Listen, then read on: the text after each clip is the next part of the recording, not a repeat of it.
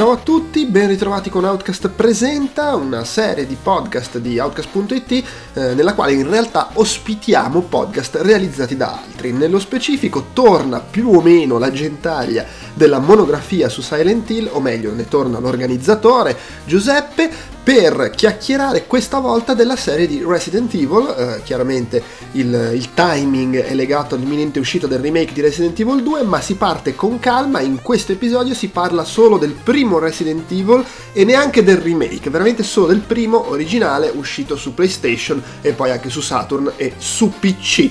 Outcast presenta fa parte di Outcast, la voce dei videogiocatori borderline, che è il nostro feed in cui finiscono tutti i nostri podcast dedicati ai videogiochi, che trovate su iTunes, Podbean, Stitcher, auspicabilmente a breve anche su Spotify, potete ascoltare anche in streaming su outcast.it e sul nostro canale YouTube che trovate come Outcast Live. In tutti questi luoghi trovate anche i nostri altri podcast, fra cui vi segnalo Outcast Weekly, in cui si parla anche di videogiochi e che esce ogni settimana. Vi ricordo che su Outcast.it trovate la cover story ogni mese, eh, questo mese si sta concludendo quella dedicata alla PlayStation Classic e quindi alla prima PlayStation, si parla anche di Resident Evil ovviamente, eh, e poi tutti gli altri articoli.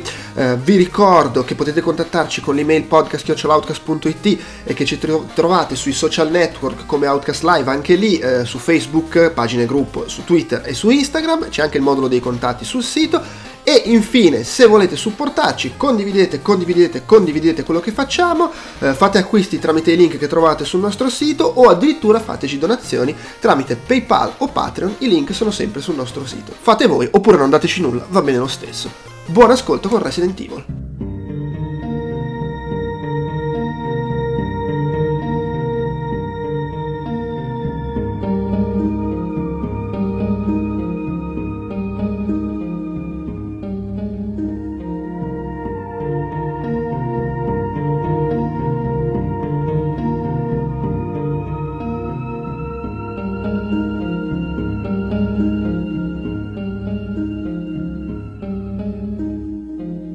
Buonasera a tutti ragazzi e benvenuti ancora una volta a questa nuova monografia.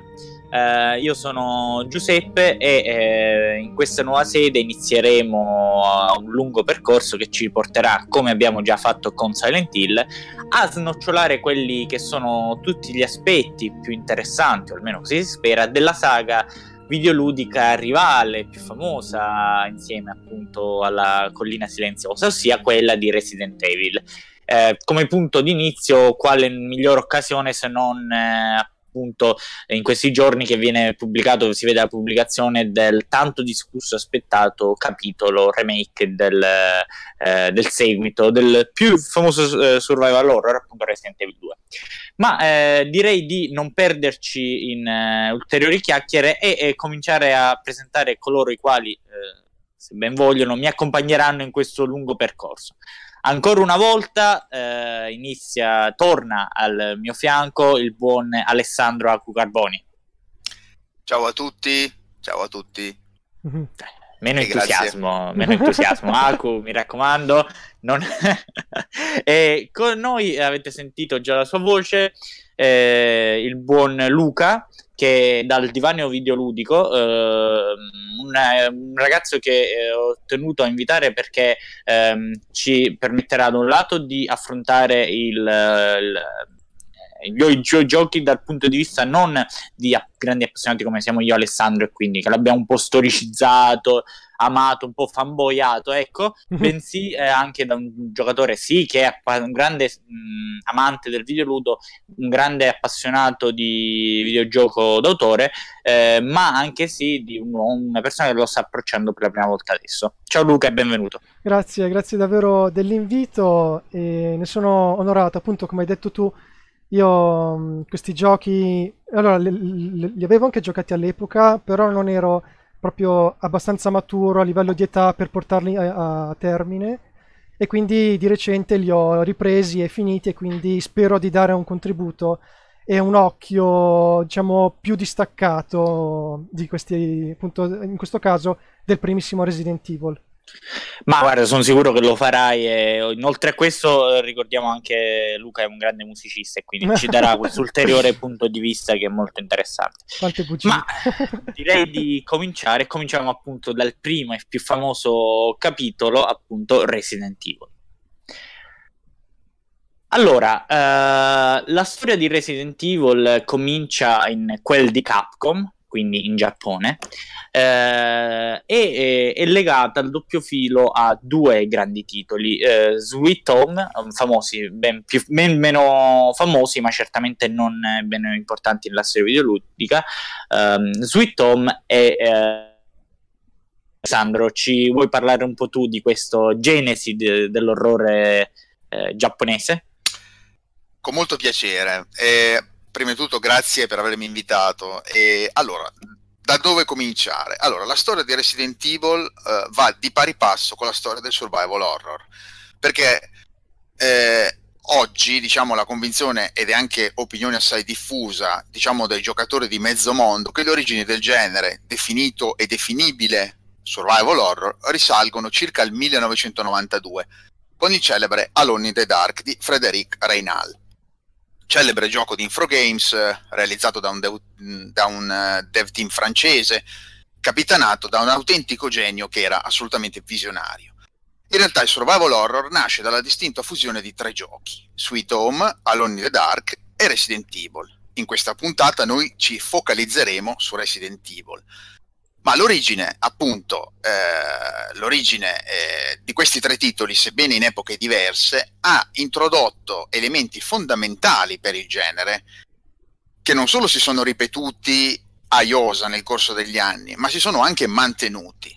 Sweet Home, infatti, il titolo che hai appunto menzionato giustamente, 1986 se non ricordo male, introdusse decine di aspetti ludici e di narrazione che poi entreranno regolarmente a far parte del genere, tra cui le atmosfere spaventose, la storia macabra, una sanguinosa presentazione e dei filmati raccapriccianti.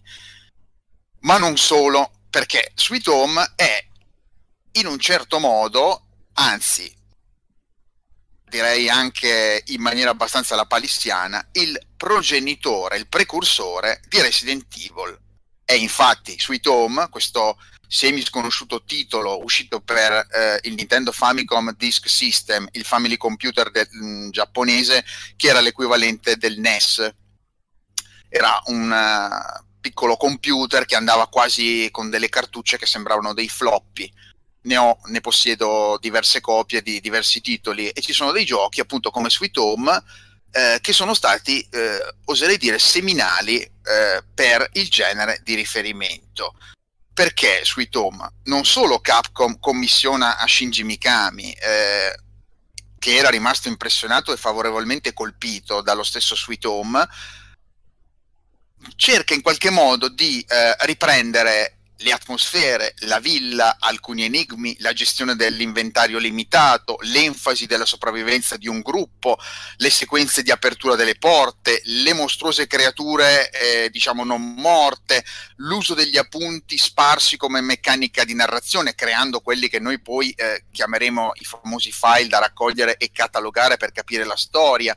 Eh, le stanze di salvataggio in cui depositare gli oggetti eh, quando il nostro inventario è pieno, le animazioni di quando moriamo, insomma, vi ricorda qualcosa? È chiaramente sì, sì, esatto, è chiaramente come stai dicendo Resident Evil. Scusa, ti interrompo un secondo. Su questo, sui Tom, ehm, diciamo brevemente, si trattava comunque di un tie-in di un film di Kurosawa. Sì, che, esatto. ehm, una specie, vogliamo dire, di eh, mezzo enigmista, mezzo poltergeist, perché è la storia di questi individui davvero strani sì, che sì. Mhm. entrano in una casa sì. e gli succedono tutti tra trappole, ehm, tranelli, eh, anche cose soprannaturali, poi non vi so dire se qualcuno lo volesse recuperare, è un, um, titolo molto interessante se volete più approfondimenti su questo titolo, ehm, scusate con questo mi taccio, c'è una interessante puntata del divano videoludico qui del buon Luca che ha snocciolato, cui mi aveva invitato, ma io non sapendo niente di Sweet Home, non ho saputo cosa dire. Quindi, eh, sì, comunque... comunque si trattava di, strutturalmente di un GDR però era un GDR tipico perché come ha detto Aqua, tutti quegli elementi, quindi le munizioni, i mostri, gli enigmi, che poi in realtà ritroveremo in Resident Evil. Mm, tra l'altro, eh, scusa, stai dicendo Luca, sì, una cosa? Ah, sì, no, tranquillo. No, la... Tra l'altro ci sono dei riferimenti eh, più o meno velati. Per esempio, un, qualcosa di più velato, un tocco, può essere il fatto che eh, i, i, i, colori che, che, si vedono durante l'introduzione di Sweet Home, il gioco, quando si vedono questi cinque personaggi eh, che vanno nella villa, i colori predominanti sono il verde, il marrone e il viola Uh, scusate, no, il, uh, è il bianco. Questi colori sono usati anche per rappresentare Villa Spencer esatto. ne, nella, nel, nell'icona in alto a sinistra della mappa. Eh, opp- oppure quando si aprono le porte c'è questa animazione del, della porta che scricchiola, che si apre piano piano, che come sappiamo tutti viene anche ripresa nei, nei Resident Evil. Sì, ci sono vari elementi, anche c'è l'estetica della mappa, poi come, sei, come, hai detto giustamente tu, se si guarda è praticamente la stessa, come mi avevi segnalato giustamente. Mm. Comunque, Aco, scusa l'introduzione, prego, continua pure. No, avrei, avrei, accennato anch'io al podcast che purtroppo non sono riuscito a partecipare, che è, è molto molto interessante, proprio perché eh, Sweet Home è appunto un titolo semisconosciuto della cinematografia giapponese. Io naturalmente, essendo anche appassionato un po' di quella, posso consigliare quello e anche il mitico film eh, di eh, Obayashi che si chiama Hausu o House, che è una commedia horror giapponese del 77 che ha un sacco di eh, colorometrie, diciamo, di colori, di cose di questo tipo, molto simili al film eh, di Sweet Home. Um, comunque, eh, noi sappiamo fondamentalmente che Resident Evil deriva da due cose. In realtà eh, uno è Alone in the Dark, ovvero la famosa storia di eh, diciamo, eh, Edward Carby, il detective squattrinato, che mentre cercava uno scassato pianoforte si trova dentro un incubo Lovecraftiano, mm. e appunto Sweet Home. In realtà non è mai stato chiarito e eh, la cosa più difficile da riuscire a identificare per uno storiografico e mm, storiografico videoludico è capire se esattamente Mikami sapeva eh, della sapeva di Alone in the Dark, di Sweet Home certamente, perché gli viene commissionato appunto eh, un gioco che è antisegnano a, a Sweet Home. Infatti tantissime tematiche, come le ho accennate, ehm, le troviamo nel, le troviamo nel, nel, gioco appunto per Nintendo Famicom Disk System.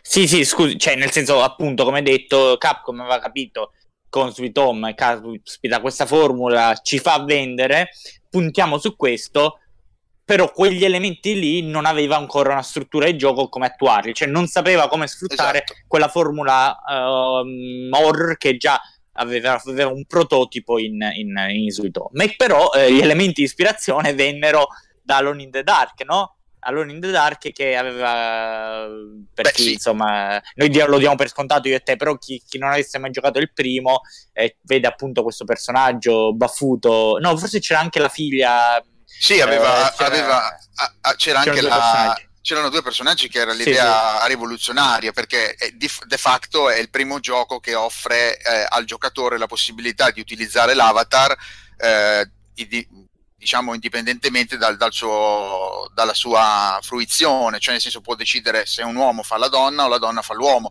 Era rivoluzionario da un certo punto di vista perché appunto uh, era eh, il primissimo titolo eh, che eh, prima di tutto aveva una grafica assurda per l'epoca naturalmente e poi fu definito un gioco rivoluzionario, eh, incredibile, pazzesco, mi ricordo tantissime recensioni eh, la storia era ambientata eh, nel 1923, poi il gameplay, gli enigmi, l'atmosfera come ho suggerito Lovecraftiana, ma sopra ogni cosa, Alone in the Dark era de facto il primo gioco che faceva paura sì, paura eh, per davvero, insomma, inquietava, eh. spaventava, riusciva a costruire un'atmosfera tensiva, angosciosa, riusciva a notte fonda eh, a non far sentire i giocatori poi così tranquilli nelle loro sì, casette. no, no, no, e questo ci eh. riusciva grazie a un elemento eh, che poi, e con questo cioè, ci leghiamo a Resident Evil, che fu l'elemento principale poi ripreso dallo stesso seppur Resident Evil lo fa secondo me in maniera ancora più magistrale,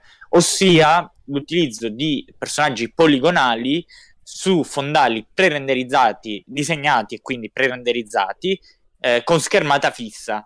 Quindi ehm, per acquisire quello che era eh, un maggiore impatto grafico, essendo ai tempi la possibilità di elaborare scenari tridimensionali eh, molto povera, eh, se non appunto avrebbe, se non impossibile ai tempi Dark, addirittura se non ovviamente scenari ancora poveri che non permettevano la riproduzione di atmosfere ben definite, comunque di, di scenari e oggetti molto definiti, quasi realistici, allora si ehm, decide di disegnare segnali di eh, far muovere i personaggi in eh, questi eh, scenari in isometria e tagliare parte dello scenario. Quindi, piuttosto che avere un, un eh, rombo, eh, abbiamo un quadrato, un rettangolo, scusate, eh, che sono i contorni dello schermo. Rettangolo che delinea un, dei fondali disegnati, quindi di fatti piatti,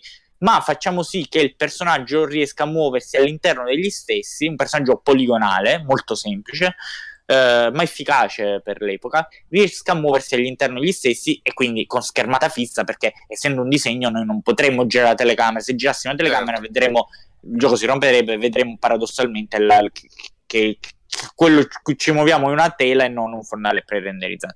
Um, Alone in the Dark questa cosa la faceva in maniera molto suggestiva, ricordo la prima schermata è, eh, ricorda quella mano dalla finestra Era incredibile. che si vede era quella mano nera che si vede sulla finestra mentre tu ti approcci alla casa, no? Quindi bellissima, eh, però di fatti anche questi cioè, disegni cioè, sono poveri Rain...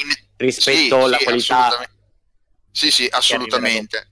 Ah, assolutamente, io dico solo una cosa, Reynal eh, era solo un giovane scripter che cercava, eh, Reynal il creatore quindi dell'One in the Dark, il, il, game designer, era solo un giovane scripter che cercava eh, l'occasione ad Infogames di emergere, però il suo talento fu tale che non si limitò semplicemente a creare un gioco, ma realizzò quasi anche se a distanza, perché c'è sempre questa, eh, diciamo, eh, questa situazione non chiarificata, però realizzò a, a, distanza un genere nuovo, si potrebbe dire. E poi aveva delle cose, lo in the Dark, che con il seno di poi eh, il doppio protagonista, come ho accennato, anni prima di Resident Evil, la possibilità eh, entusiasmante di barricarsi dentro le stanze per fronteggiare gli orrori, il posizionamento strategico della telecamera, come ha detto appunto Giuseppe, che seguiva ogni azione del protagonista esaltandone ogni aspetto, il taglio cinematografico, il giusto azione equilibrato tra mix, il giusto scusa, eh, mix tra azione ed enigmi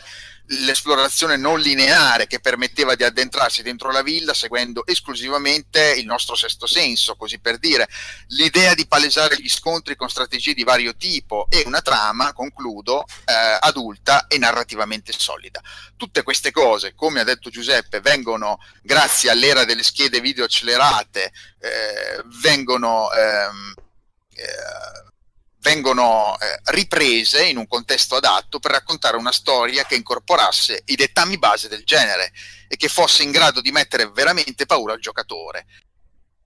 Questa sì, saga è appunto Resident Evil. Quindi diciamo che sono, c'è stato anche un momento in cui in una convention in Francia si sono incontrati Mikami, Frédéric Reynal e ci fu la famosa domanda: ma chi dei due, eh, o meglio, ma Mikami sapeva di Alone in the Dark e piombò un po' di silenzio, nel senso non fu mai chiarificata questa situazione. Penso che sia l'errore più grosso dopo guardare dentro il sacchetto di un giapponese e chiedergli a cosa si ispira, perché è il modo perfetto per bloccare un giapponese, perché qualunque autore, se noi guardiamo in qualunque storiografia di qualunque saga, se viene chiesto, ma uh, signor Swery, lei quando ha fatto Deadly Premonition eh, ha copiato da Twin Peaks, è il momento giusto per mm. bloccarlo e per mm. avere una reazione anche un po'... Ma guarda, eh, guarda nel, caso di, nel caso di Deadly Premonition, io so che c'era stata una versione precedente che era ancora più simile a Twin Peaks. Sì, per esempio, esatto. al posto dei, dei, dei, dei, bambini gemelli c'erano proprio due, due, due nani eh, sì. Anche il, il, protagonista era più simile a, a del, del, del, del, Cooper. Cooper. Sì. Eh, guarda, e su questo punto io e te abbiamo fatto circa 5-6 anni fa, non mi ricordo quando l'abbiamo fatto, un, un, uh, un podcast uh, su Evil Within, ricor- esatto. percorrendo un po' la storia di Mikami, eh, abbiamo detto, no, no, è sempre stato negato, che la spiegazione ufficiale è stata no no sviluppavo il gioco eh, sono partito da eh, nel fare Resident Evil sono partito da eh, Sweet Home eh, quelle robe lì eravamo passati prima quelle, di, quelle stesse meccaniche videoludiche eravamo passati prima per un pensavo di fare uno sparatutto, poi per sparatutto abbiamo detto no, no, no, passiamo in, sì. a fare un, un, quel gioco che è uscito. Questa, no, sa- questa, questa sarebbe... è stata la ufficiale. Eh, bravo, Ora, esatto. eh, recentemente però eh, abbiamo scoperto che così non era. Tra l'altro, oh no? tra l'altro mi ricordo che durante quella puntata eh, Gianluca, che salutiamo, eh, aveva, no, det- aveva, detto che mm, probabilmente uno dei, un, tra, tra, i motivi c'era anche il fatto che rispetto a oggi era più, molto più difficile che magari in Occidente si entrasse in, in, in contatto con un gioco giapponese e, e viceversa.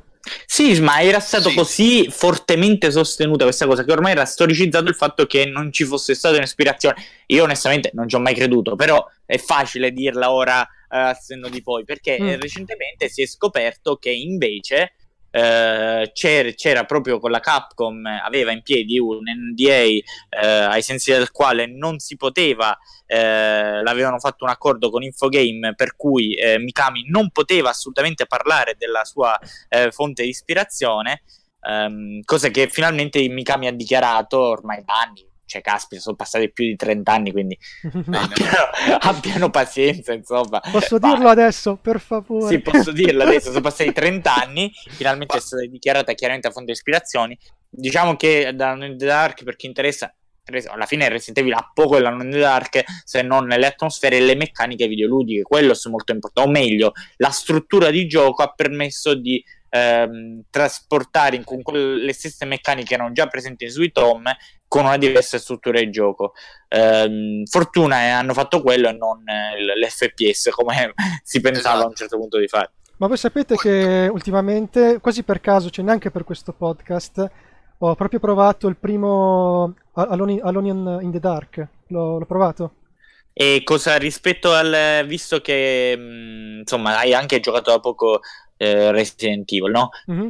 Il feeling, eh, cosa insomma di, di, Resident Evil Alone Dark, o meglio, cosa eh, Alone Dark Resident Evil volendo? Ma come hai detto appena tu, in maniera, cioè, la, cosa, la primissima cosa che viene in mente, anche banale volendo, sono appunto le, le, eh, i, i, fondali pre-renderizzati, invece i personaggi in 3D e appunto l'uso delle, delle, delle, inquadrature in maniera molto intelligente, come l'esempio della mano eh, che si vede dall'alto. Eh, una cosa che ho notato subito però è che forse oggi non lo rende spaventoso è il fatto che almeno le, le, le prime parti che ho visto sono sempre tutte uh, il, uh, illuminate a giorno, no, non ci sono ombre e quindi questa cosa oggi forse può pesare di più. Questa cosa questa cosa è pure in Resident Evil, però. Sì, esatto. Stavo, eh, infatti, per esempio, nel, nel, non in tutte le zone, ma nel, per esempio, quando entri a Villa Spencer, l'atrio sembra un teatro di posa, non ci, non ci sono ombre, persino sì. dietro le colonne, che è un passaggio inutile. Questo passaggio poi verrà sfruttato meglio nel re- Rebirth, però nel primissimo, dietro queste colonne non c'è veramente nulla, neanche non so, un pacchetto di munizioni, non c'è niente. Però ci niente, puoi, niente. P- sì, sì, sì, però, sì, però ci, ci, puoi, ci, puoi, passare e anche lì è tutto molto, molto luminoso. Però non, non, non, è così ovunque comunque. Scusami, certo, no, ehm, no, eh, visto che hai nominato Mi... questa Villa Spencer, scusa, vuoi dire qualcosa prima Ma volevo solo dire che eh, l'ultima a chiusura del, diciamo, sì, di questo preludio fin troppo lungo è che Resident Evil ha senza alcuna ombra di dubbio cementificato la formula del survival horror ma come tutte le buone invenzioni durevoli nel tempo, oltre a essere presto modificata, adattata, la saga si perderà, si ritroverà innumerevoli volte durante il suo percorso, che lo muterà anche costantemente, no? quasi con un percorso di autoconservazione. Eh, questa saga diventerà endemica al mondo dei videogiochi diventerà una saga enorme, mh, mm, vasta, complessa, una saga che conta innumerevoli capitoli, innumerevoli spin-off dove noi andremo un po' a analizzarli, speriamo tutti, ma ce ne sono veramente tantissimi. E eh, la storia di Resident Evil corre di pari passo, come lo testimoniano eh, l'affluenza anche alla demo recente di Resident Evil 2, della, di questa nuova sorta di remake, demake, si vedrà, non si sa, eh, testimonia un, uh, un, interesse costante, come per altre saghe famose di Nintendo di, o di Sega o di, di tante altre soft company, però eh, Resident Evil corre di pari passo con il mondo del videogioco. E una saga che eh, ha venduto tantissimo, ha venduto 34, ah, no, pardon, ha venduto, si conta che, diciamo, dentro il, eh, si conta che eh, il, il, pubblico a cui si riferisce siano 34 milioni di giocatori, una stima approssimativa che è stata fatta. Tutti si accasano eh, a casa Capcom, diciamo, no? Eh, e Capcom eh, non perde occasione per trasformare Resident Evil in un fenomeno popolare della cultura del videogioco. Lo testimoniano libri eh, di saggistica, ma anche romanzi, film, anime e quant'altro.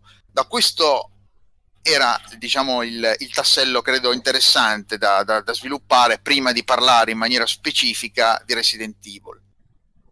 Sì, assolutamente. È importante capire, secondo me, anche quella, quelle che sembrano a volte idee tirate fuori dal cappello sono, sono anche un insieme di ispirazioni, nel senso che viviamo sempre, ci affacciamo sulle spalle di giganti, nel senso che ogni, fare tesoro anche di altre esperienze artistiche ci permette di creare qualcosa. Io non so perché cosa ci sia di male nell'ammettere questo, anche perché eh, per anni non si è voluto farlo in casa Capcom, ma secondo me a livello creativo non c'è nulla, nulla di male nella mettere. Eh, tra l'altro, cose. Resident Evil ha veramente contaminato tutto il mondo di, in qualunque a sua, sua forma. Volta, sì, a sua volta sì. A faccio volta. un esempio assolutamente a cappella che però cade dopo, diciamo, no? Pochi giorni fa mio fratello, che è un giocatore di soft air, eh, quindi di, di, quelli che fanno i combat training e queste cose, mi fa vedere eh, distrattamente sul suo smartphone eh, una linea nuova della Tokyo Marui, se non ricordo male eh, si chiamava così l'azienda, eh, che praticamente sono dei produttori di pistole ad aria compressa che hanno fatto tutte le linee di Barry Barton, Albert Wesker, sì, dai sì, prezzi sì. proibitivi. Sì, cioè, l'ho vista, circa, Rest... 5, circa 5, scusa, 500 cioè, euro mi pare una pistola. Esatto, cioè Resident Evil ha contaminato come se fosse appunto un virus eh, tutto eh, il mondo della moda, eh, il mondo... io quando sono stato in Giappone sono stato dentro un negozio che era 100% Resident Evil. Ora io non so quanto potrebbe avere successo un negozio del genere in Italia. In Giappone evidentemente ha il suo bacino e ha i suoi aficionados e, avrà, e penso che venderà anche tutto il mondo perché nessuno trova le, presi, le presine da forno uh, di Jill Valentine. e quindi eh, è un fenomeno incredibile se uno lo vuole anche analizzare dal punto di vista diciamo della cultura pop eh, diciamo underground ma anche in Italia eh, il corri scappa c'è il Nemesis per dirti nel senso che assolutamente sì. assolutamente comunque eh, passando invece alla trama di sì. cose parliamo metti che uno non ha mai giocato a Resident Evil Luca ma eh, di, che, di, che, parla a ecco. grandi linee questa storia di, di, di Qual è la trama di questo Resident Evil? Allora, io ho scritto... Perché scusami, mm. se io mi dovessi basare dal, dal, dal, titolo, io Resident Evil e Residente cattivo non ho mai capito mm. che vuol dire, non è anche perché sarebbe cattivo Residente. Eh, ecco. Tra l'altro, visto, visto, che, visto, che, parli del nome, Re, Resident Evil è stata una trovata, mi sembra, mi sembra del, dell'ufficio di marketing, perché il, come sappiamo tutti, probabilmente il titolo originale giapponese è Biohazard, che però non, non, non poteva essere um, um, utilizzato sì. in, in, Occidente, quindi hanno, hanno dovuto trovare una, sì, una, credo... un'alternativa credo ci fosse una band già con questo nome in America, una roba del genere. Sì. In più, essendo un, eh, un, cosiddetto marchio comune, comunque si rischiava poi la volgarizzazione, nel senso biohazard è così una parola di uso comune molto mm. difficile da registrare poi nel, soprattutto negli anni da tenere eh, in, eh, registrata con gli diritti di sfruttamento, quindi avrebbero avuto vari problemi, si è preferito il Resident Evil. La, come sia nato Resident Evil, onestamente, se qualcuno lo sa mi scrive, perché comunque, eh, ma soprattutto come tradurlo correttamente, perché non saprei. Va bene, comunque, eh, stai dicendo, Luca, sì. di cosa parla questo Resident Evil? Allora, io ho scritto un documento un po' che dov- dovrebbe, diciamo, eh, funzionare anche a livello epico, però vediamo se riuscirò a leggerlo come si deve. Allora, Siamo nel luglio del 1998 e a Raccoon City, ehm, Raccoon City co- eh, continua a essere una, una- una città del Midwest famosa per le Arkley Mountains e le foreste che, che la circondano, meta pri- privilegiata dagli escursionisti. Ma strane cose succedono su quei, su quei pendii.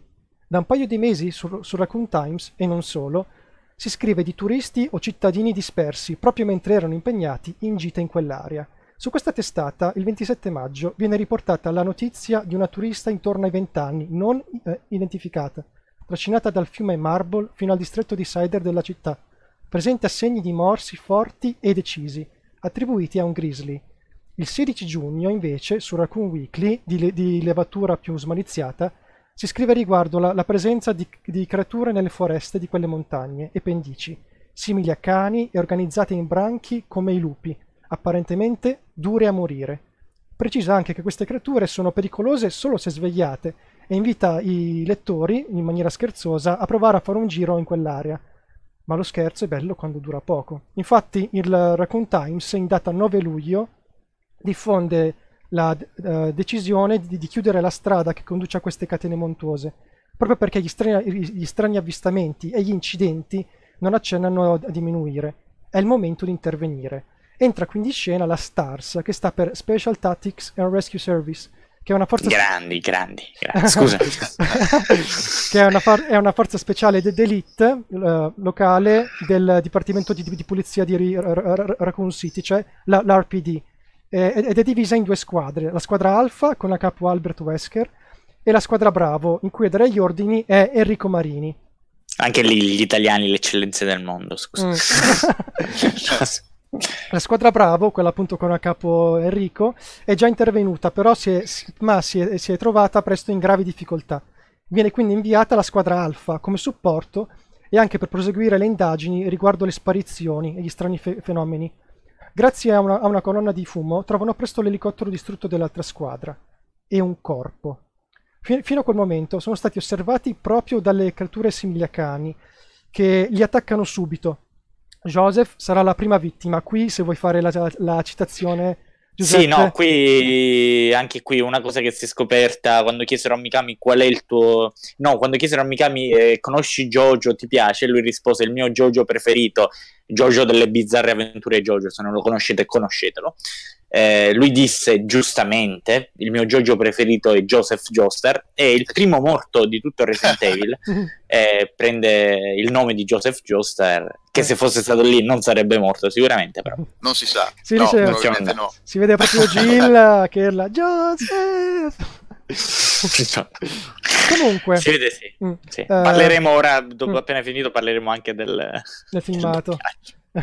allora, eh, quindi do- do- dopo che scoprono il, il primo morto, vengono attaccati da queste creature simili a cani eh, e in- inizia una fuga disperata in cui si imbattono in una villa mastodontica in mezzo al nulla e vi entrano. Credevano fosse un posto sicuro, leggiamo, e invece sarà proprio questa villa, Villa Spencer per la precisione, a essere il teatro degli eventi che riguardano in primis Jill Valentine e Chris Redfield. Questo dipende a, a seconda di chi sceglieremo all- all'inizio del gioco. Eh, Barry Burton eh, sopravvive alla fuga solo se scegliamo Jill, mentre scegliendo Chris avremo modo di, ehm, eh, di recuperare Rebecca Chambers, che, che- che è l'unica superstite, per ora e per quanto ne sappiamo, della squadra Bravo. La primissima minaccia che incontriamo sono esseri umani non morti, però que- questi sono solo la punta dell'iceberg di una minaccia ben più temibile. Dopo aver risolto svariati enigmi, affrontato creature micidiali e scoperto un, un laboratorio sotterraneo segreto costruito proprio sotto la villa, scopriremo anche che Wesker, il, il nostro, il nostro capitano, in realtà è un ricercatore che lavora dentro l'Umbrella Corporation, che è una, è una, eh, è una so- società farmaceutica molto potente e molto influente, che è è anche la, la responsabile della creazione di queste creature ge- geneticamente modificate tramite il virus T. È anche responsabile degli incidenti, delle sparizioni e dell'esistenza stessa di Villa Spencer. Lo stesso intervento della STARS, cioè nostro, non è altro che, che è, un, è un esperimento, è una facciata che serve appunto per raccogliere dati sul comportamento di queste, di queste creature, di queste armi, in fondo, armi eh, biologiche. Ah, sei ancora vivo, ci, ci, uh, ci dice Wesker, anche con fare sorpreso. E, e subito dopo che, che l'ha detto, uh, coincidenza, coincidenza, le minacce da affrontare diventano più pericolose. La creazione a cui Albert Wesker tiene di più in assoluto è il temutissimo Tyrant, che dovremo affrontare due volte di fila, verso, a, a, alla fine del gioco, mentre, mentre cerchiamo di fuggire dalla villa prima che salti per aria. A, seconda del personaggio da, da, noi controllato, vedremo lo stesso Wesker perire per mano, per mano della sua creatura prediletta. Tutte le nostre fatiche, timori e sforzi erano quindi costantemente mon, eh, monitorati. L'operazione è una piastra di pietre gigante targata Umbrella che si nasconde non appena apri gli occhi, come dice il protagonista del film e morì con un felafel in mano. Ma almeno siamo riusciti a distruggere la minaccia creata dall'Umbrella e a fuggire dall'eliporto. Giusto? Molto improbabile. Infatti, tra i vari documenti che troviamo mentre giochiamo, uh, sia, che vengono trovati tra l'altro sia da Jill che da Chris, uh, si accenna a chi è uh, um, um, autorizzato ad accedere proprio al, all'eliporto, che sarà anche il luogo in cui potremo finalmente fuggire. Quindi chi può accedere all'eliporto e al laboratorio? Gli amministratori della, della società e figure governative. Zan zan. Quindi capiamo già che Resident Evil Beh, proietta... grande, hai ragione. Grazie, perfetto, efficace, interessante. Ehm, interessante, interessante sintesi la trama del gioco. Eh, al punto hai fatto bene a non. Eh, perché a grandi linee hai disegnato il gioco, ma non hai citato un paio di colpi di scena che, che secondo me vale la pena vivere. Perché Resident Evil Ehm, poi il gioco vero e proprio si articola nell'esplorazione di questa casa. Come ha già detto Acupet with Thomas, vale anche qui, è un'esplorazione non lineare, nel senso che prevede che noi possiamo andare in ogni momento, in ogni direzione, eh, seppur nei limiti di una um, casa che si apre progressivamente a seconda degli enigmi che risolveremo, i enigmi che hanno il, il flavor da avventura gratis, da avventura grafica, no? il trova il medaglione, risolve l'enigma, trova la chiave, seppur semplificati ovviamente. E secondo i medaglioni, delle chiavi o delle leve che troveremo, si apriranno sempre più stanze che ci permetteranno di seguire. Quindi, vero che la villa è molto grande, ma non rischiamo di perderci da subito perché la nostra strada è in un primo momento chiusa. Nell'esplorazione, Inoltre... sì, ah, scusa. Pardon, pardon. No, no, no, no, no vai. Solo... No, di, di, di. Volevo aggiungere una cosa su... che mi, mi, è, mi, ha sempre colpito, e cioè che noi consideriamo Resident Evil de facto il primo gioco della serie, erroneamente è, eh, lo consideriamo appunto l'inizio della saga. In realtà Resident Evil, ed è incredibile quando lo scopriremo, lo po- è posizionato all'interno di una timeline di eventi tipicamente giapponese quest'idea, tra l'altro, che ha già visto diversi accadimenti, che è già iniziata, tra l'altro, e ci vorranno interi capitoli successivi di giochi come eh, Resident Evil 0, Resident Evil 2, Resident Evil 3, Nemesis eh, e anche Resident Evil 5 e via dicendo. Code, Code Veronica. E Code Veronica per mettere assieme tutti i pezzi di questo complesso eh, puzzle. Oltre a questo, pochi giocatori eh, ebbero accesso in tempi diciamo mitologici ai Wesker Report eh, e ai documentari di oltre 20 minuti che erano inseriti nei DVD per chi aveva preordinato il citato Code Veronica X.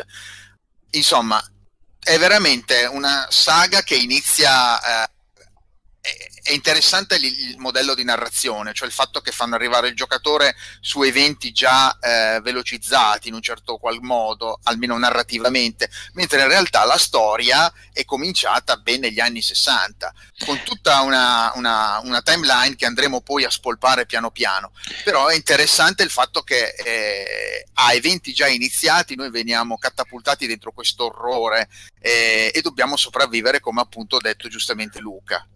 Sì, e questo è interessante come questa storia poi in realtà se noi provassimo a scriverla eh, non fila, nel senso che è stata più volte riscritta. Esatto, sì. Già il seguito, Resident Evil 2, ehm, rielabora un attimino il primo, gli accadimenti del primo. Eh, il fatto stesso che ehm, venga comunque, ehm, diciamo canonicamente ormai la trama del primo viene rielaborata fondendo le due avventure di Jill e Chris, perché altrimenti non si spiega la, la, il fatto che siano sopravvissuti sia Barry che Rebecca, cosa che non dovrebbe avvenire stando appunto al gioco se noi giocassimo ehm, gioco con Jill e Chris, esatto. perché eh, nel caso troviamo uno dei due ci fa da companion. Uh, diciamo che l'esplorazione, il gioco si articola appunto nell'esplorazione della casa ed è diviso per vari momenti. La trama sì, eh, esiste, eh, ma secondo me è più una serie di singole situazioni che poi anche sono anche abbastanza memorabili. Il, eh, la trappola col tetto che cade, il, mm. i corvi di, di, di, di, Forest, il cecchino della Stars che lo divorano e noi ci troviamo quasi assaltati dagli stessi, i cani nel corridoio. Um, sono vari momenti che contribuiscono, mh, come si voleva anche allora, come struttura di gioco, eh, contribuiscono eh, cioè, a creare il gioco nel suo complesso. Cioè, c'è un po', secondo me, un focus sui singoli momenti che nella trama complessiva. Trama che invece diventò più importante da Resident Evil 2 in poi, e questo.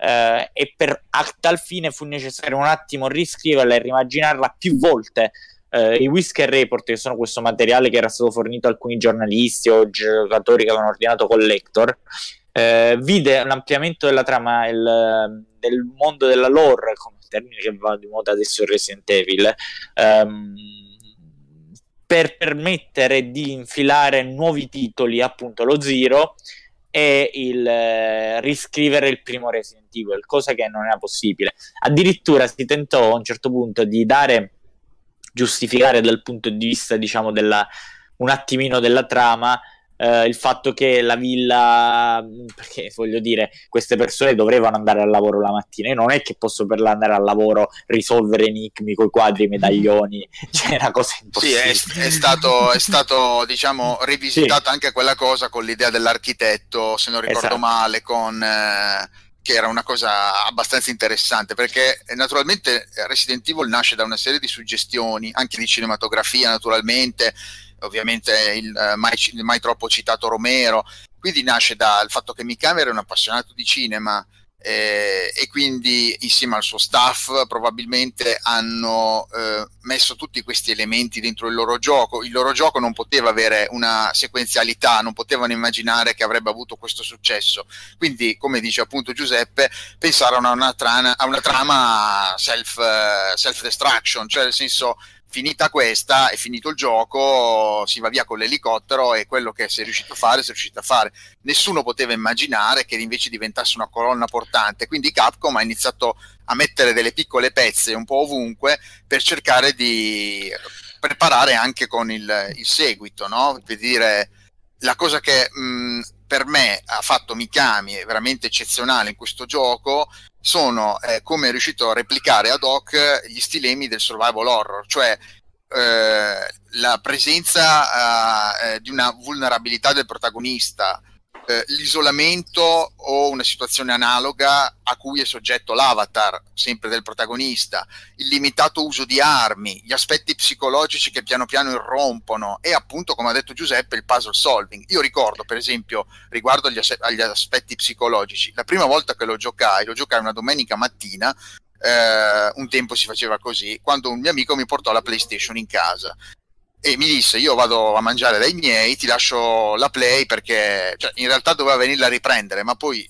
eh, per motivi a, a, me ignoti non riuscì a ri- venirla a riprendere, però la mattina si giocava la domenica mattina, se era una cosa un po' strana, verso le 11, 11 e mezza ci mettiamo e iniziamo a giocare appunto Resident Evil. E ricordo che il, la, il, primo, il, primo, spavento digitale io l'ho ottenuto proprio con Resident Evil, quando il mio amico, maledetto, mi disse mm, vai ad alzare il volume della televisione, siccome non avevo il telecomando ed era tutto analogico, vado per accendere, per alzare il volume eh, della televisione, bam, si rompe la vetrina, si rompe il vetro ed entra il cane del famoso corridoio.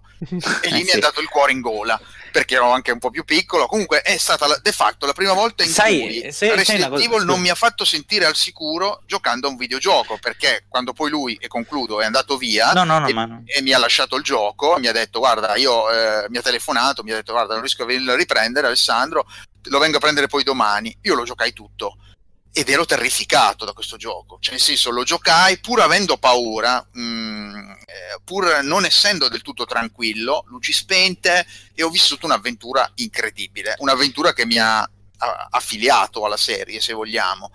E le meccaniche di gioco che ha inventato Mikami, compreso l'aspetto anche psicologico del gioco, anche se in levatura minore rispetto a un Silent Hill, eh, qui ci sono i classici chilling moment, no? io l'ho sempre detto in tanti podcast, in tante mie deambulazioni, eh, Resident Evil è la paura fisica, Silent Hill è la paura psicologica. Resident Evil però è la paura quella più immediata, quella che ti forza una reazione al cervello, quello che ti spaventa quando io ricordo ancora gli incubi del, labir- del, um, del la zona caldaie con quelle creature maledette che camminavano sui soffitti, ah. eh, ma era una roba allucinante per l'epoca. Eh, tra l'altro quelle... Assolutamente, assolutamente, scusami, no vai Luca. No, no, volevo solo aggiungere che tra l'altro quelle creature, perché a un certo punto mentre si gioca si trovano delle, eh, eh delle eh, eh, diapositive con tutti gli esperimenti, altro adesso vado a prendermi che le avevo scritte, io ricordo che i cani dovrebbe essere MA39, mi sembra. La, sì, la, sì, MA39 e, il, e, il, e il, invece il il, lo squalo è Neptune, sì. Neptune qualcosa. FI sì, anche, anche, anche, l'idea del fatto che tu praticamente quando inizi a giocare ti trovi di fronte, sei gettato dentro a capofitto in una storia dell'orrore. Mm. I primi che ti si parlano davanti sono i famosi zombie, no? che vengono anche definiti zombie paradossalmente dalle ricerche dell'ombrella e quant'altro, però la cosa è che tu subito pensi sto giocando a un gioco horror, poi piano piano Mikami lascia... Ehm, eh, lascia diversi accorgimenti sotto forma di file, sotto forma di appunto diapositive, ti fa capire che c'è tutta un'altra strada, un'altra trama che corre parallela, che è quella appunto del, diciamo, del il, col, il colpo di scena, del eh, ah ma allora è tutto quanto scientifico, ah ma allora è una società farmaceutica che sta mm. facendo queste cose, che all'epoca fu geniale, perché comunque tu, ribadisco, pensi di giocare a un blocco dell'orrore, a un gioco romeriano con gli zombie, quindi ti aspetti ogni tipo di aberrazione abbia una, un significato apocalittico, abbia un significato eh, volendo anche tipicamente horror, non si spiega, ci sono i mostri perché? Perché ci sono.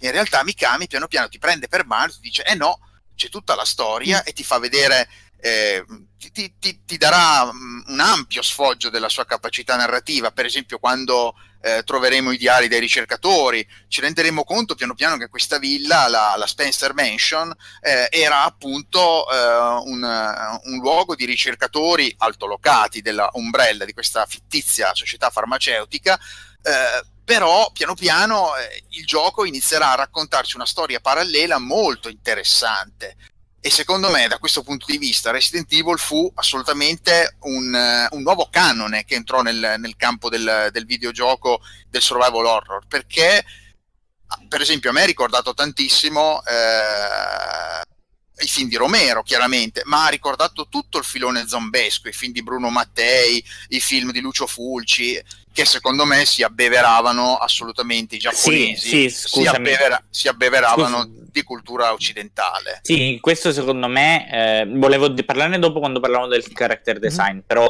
secondo me il ehm, eh, lo zombie in sé è più lo zombie fulciano perché comunque è un sì. zombie tutto eh, putrido cui cadono le, le, parti mentre lo zombie romeriano era semplicemente proprio un morto, cioè viola, un, un umano di colore violaceo, però comunque era intero, integro in qualche modo, mentre lo zombie, almeno nei primi film, mentre qui proprio l'ispirazione fulciana nel primo zombie che si gira, la, la, la prima, per chi non lo credasse, uno degli elementi, uno dei momenti topici del, del sì. che ha fatto la storia del videoludo, è proprio il primo zombie che si incontra. Avevo sei anni quando l'ho visto per la prima volta. Sei anni, eh, allora sì, cioè, perché, la, incontri... perché sì, no, no, la prima volta eh, avevo appunto sei anni, l'ho visto in azione, giocato magari uno o due anni dopo, quindi comunque a otto anni sicuramente lo, lo stavo giocando, comunque provavo a giocarlo.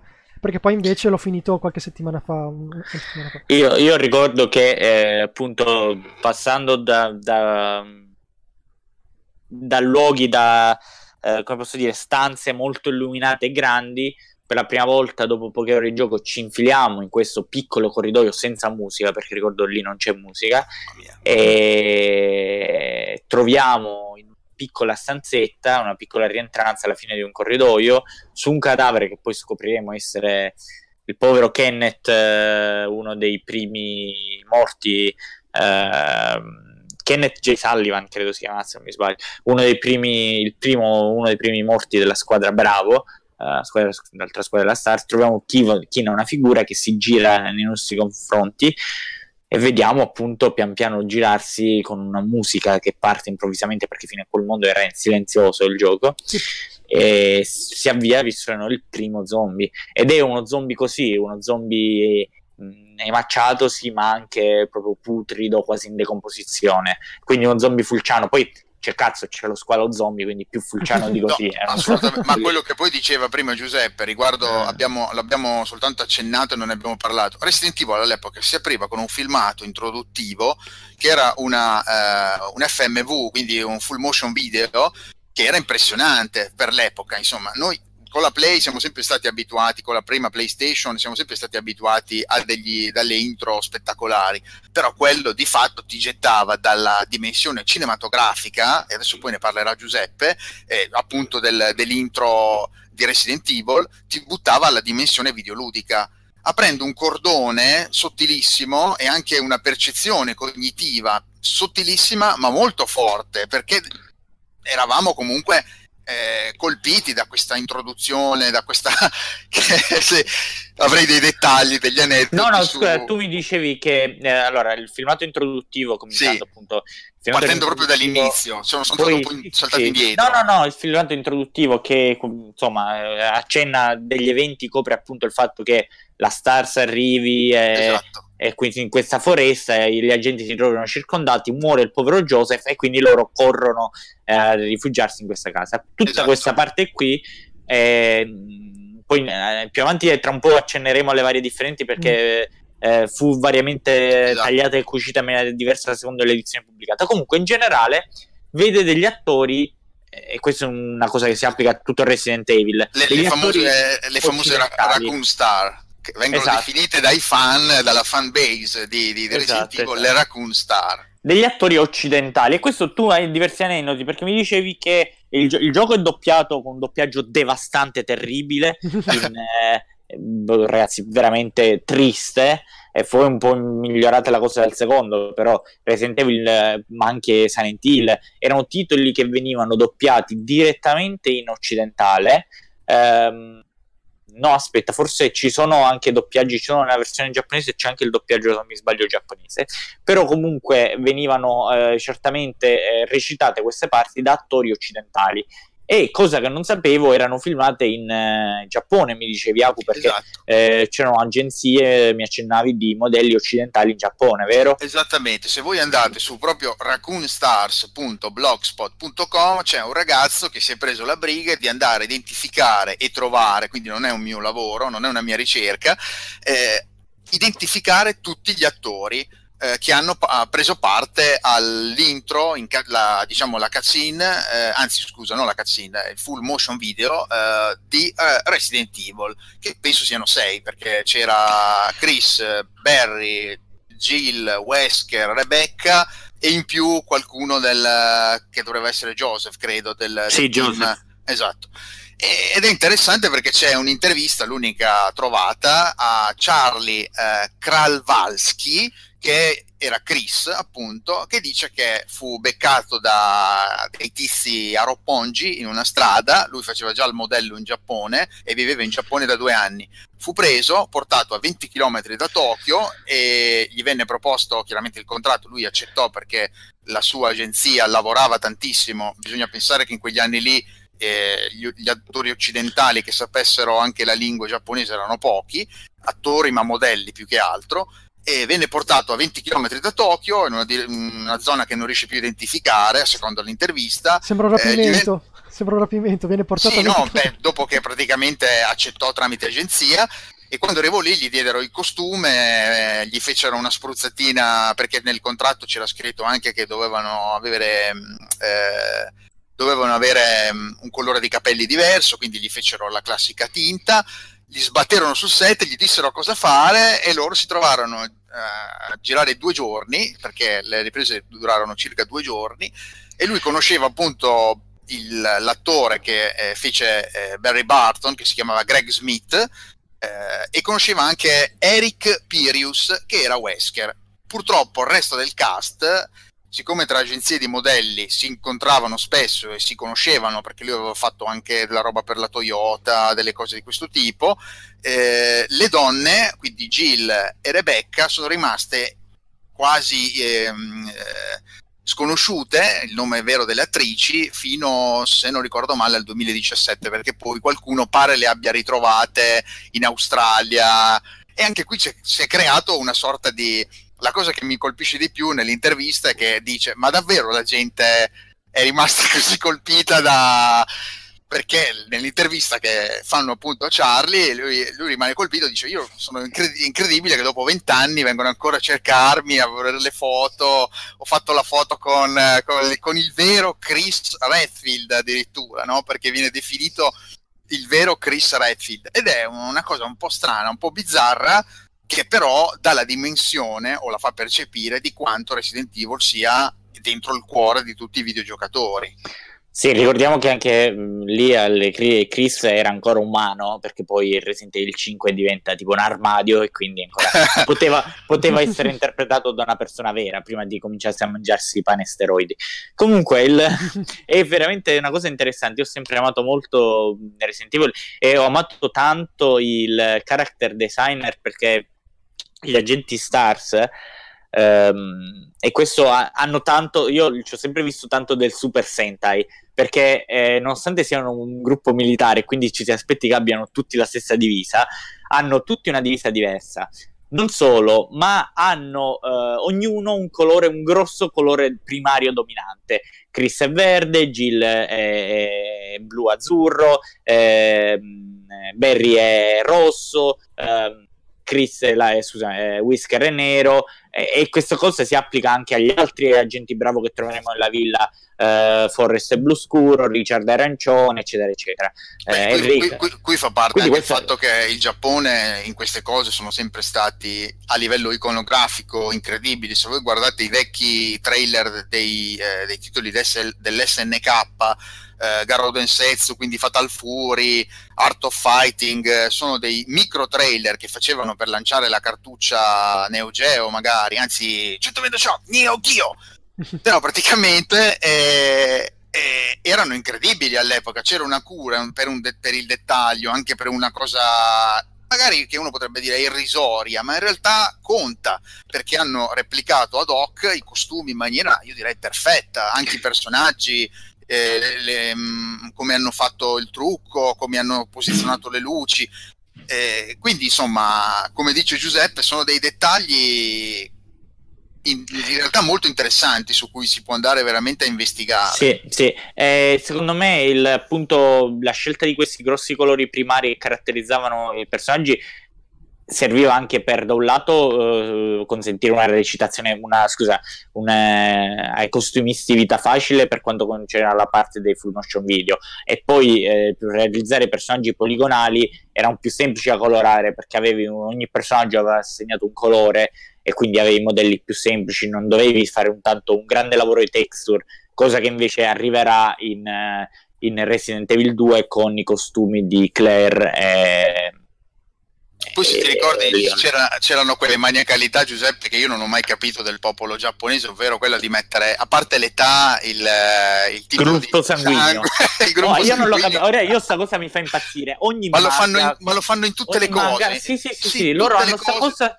so fetish del gruppo sanguigno, boh, non, non, capisco. Poi l'altezza e il peso devono mettere 166 cm, 60 kg. E cioè, è una cosa allucinante, però all'epoca dava tutto una patina di quasi, non dico documentaristica, però una roba veramente dettagliata. Che non, ti... saprei, non saprei Comunque, venendo al gioco, venendo al gioco insieme, abbiamo già detto, parliamo un attimo del gameplay, abbiamo detto che il gioco ehm, si, eh, si, si, appunto eh, si, abbiamo già parlato dei fondali pre-renderizzati e quindi di come eh, i personaggi dove si muovono i personaggi ma come si muovono è anche un altro discorso perché avendo eh, fondali a mh, fondali con inquadratura fissa quello che riusciamo a ottenere, riuscivamo a ottenere ai tempi esteticamente era una, non c'era una vera e propria regia perché non avevi una telecamera a muoversi, ma avevi una bellissima fotografia perché quello che fecero era non in maniera banale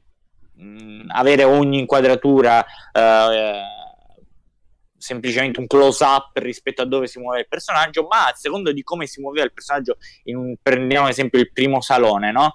il, oppure il, la, il, secondo ambiente che è un, una lunga tavolata, eh, una lunga sala mensa con questo grosso tavolo di legno, il pendolo che che, che, dimenticabile. Che, eh. A seconda di come il personaggio quanto avanza nella sala, il passaggio da una parte all'altra della sala segna anche un cambio di fotografia. Prima ci inquadra eh, da, da, frontalmente e poi alle nostre spalle. Beh, fu, Questo, un, sistema, uh, fu un era... sistema anche molto criticato, eh, giustamente. Non, perché... era, non, è, non, era, molto uh, insomma, friendly no, per quanto con... concerne i controlli. No, condizionava gameplay... tantissimo le percezioni, insomma, tante volte si sbatteva contro le porte, tante volte non si riusciva a inquadrare il nemico, eh, però anche da questo punto di vista, cioè, era c'era una difficoltà anche a percepire le, le, profondità di campo, le distanze dei corridoi e quant'altro. Assolutamente, perché magari non avendo tu l'inquadratura di una, di una stanza completa, quando entravi pensavi che quella lo spazio in cui muoverti fosse più grande di quello che poi ti ritrovi a avere. Però questa nell'edizione giapponese, cosa che mancò in quella italiana, in quella europea americana, almeno inizialmente, fu, paradoss- fu parzialmente corretto grazie all'utilizzo della mira automatica, perché sì. ovviamente era impossibile mirare in, quel, in quel contesto, cioè, inquadravano a tre quarti il nostro personaggio, tracciare la mira tra noi, la, la linea tra noi e il, il, nemico era quasi impossibile.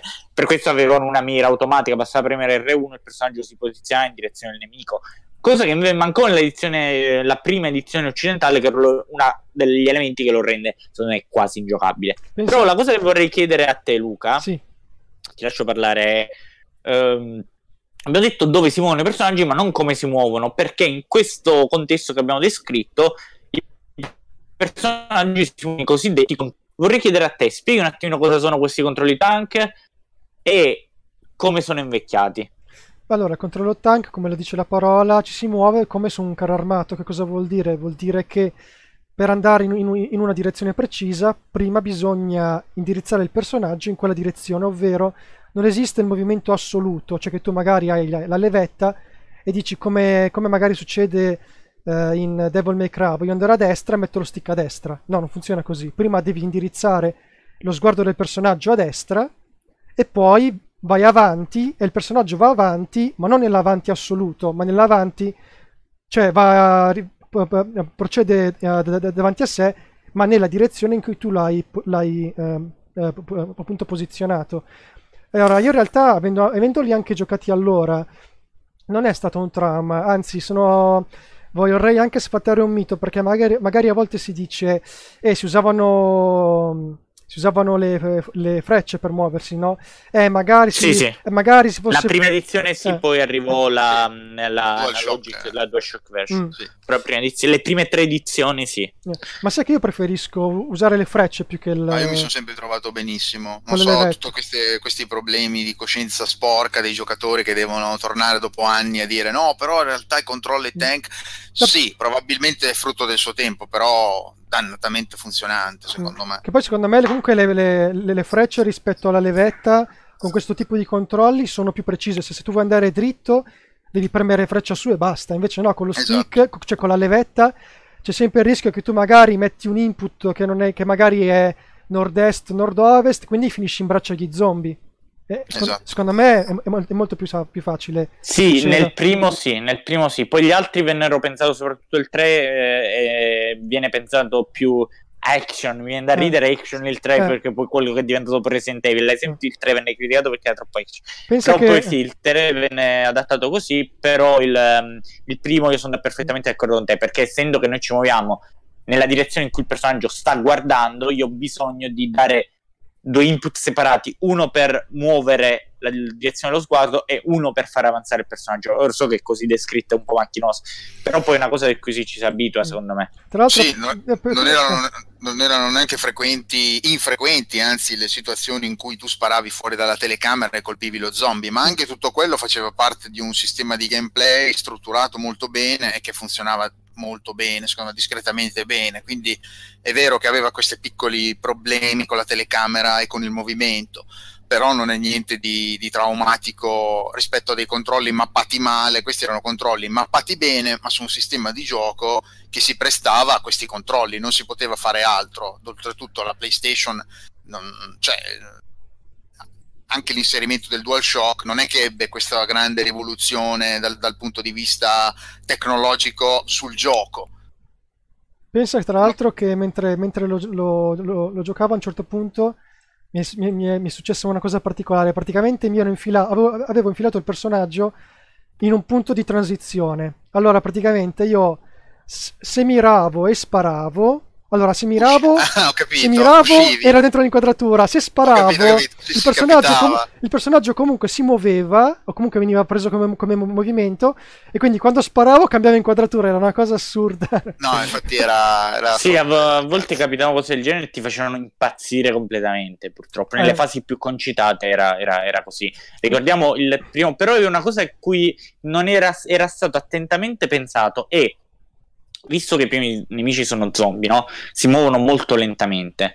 Di questi controlli ed anche delle inquadrature che creavano punti ciechi, se n'era fatto un eh, mezzo per rendere una minaccia apparentemente, insomma, eh, non problematica, perché un umano che si muove molto veloce, molto lentamente quando tu puoi sparare, insomma, non dovrebbe crearti proprio problemi. Esatto. Ma se n'era fatto per creare questa minaccia un autentico pericolo per noi. Mm. Eh, ricordiamo il primo zombie ehm, si trova all'interno di una rientranza in un lungo corridoio che quando siamo molto vicini a lui eh, perché è una piccola stanzetta, ci permette di inquadrarlo direttamente. La telecamera va alle nostre spalle e noi vediamo lo zombie di fronte a noi.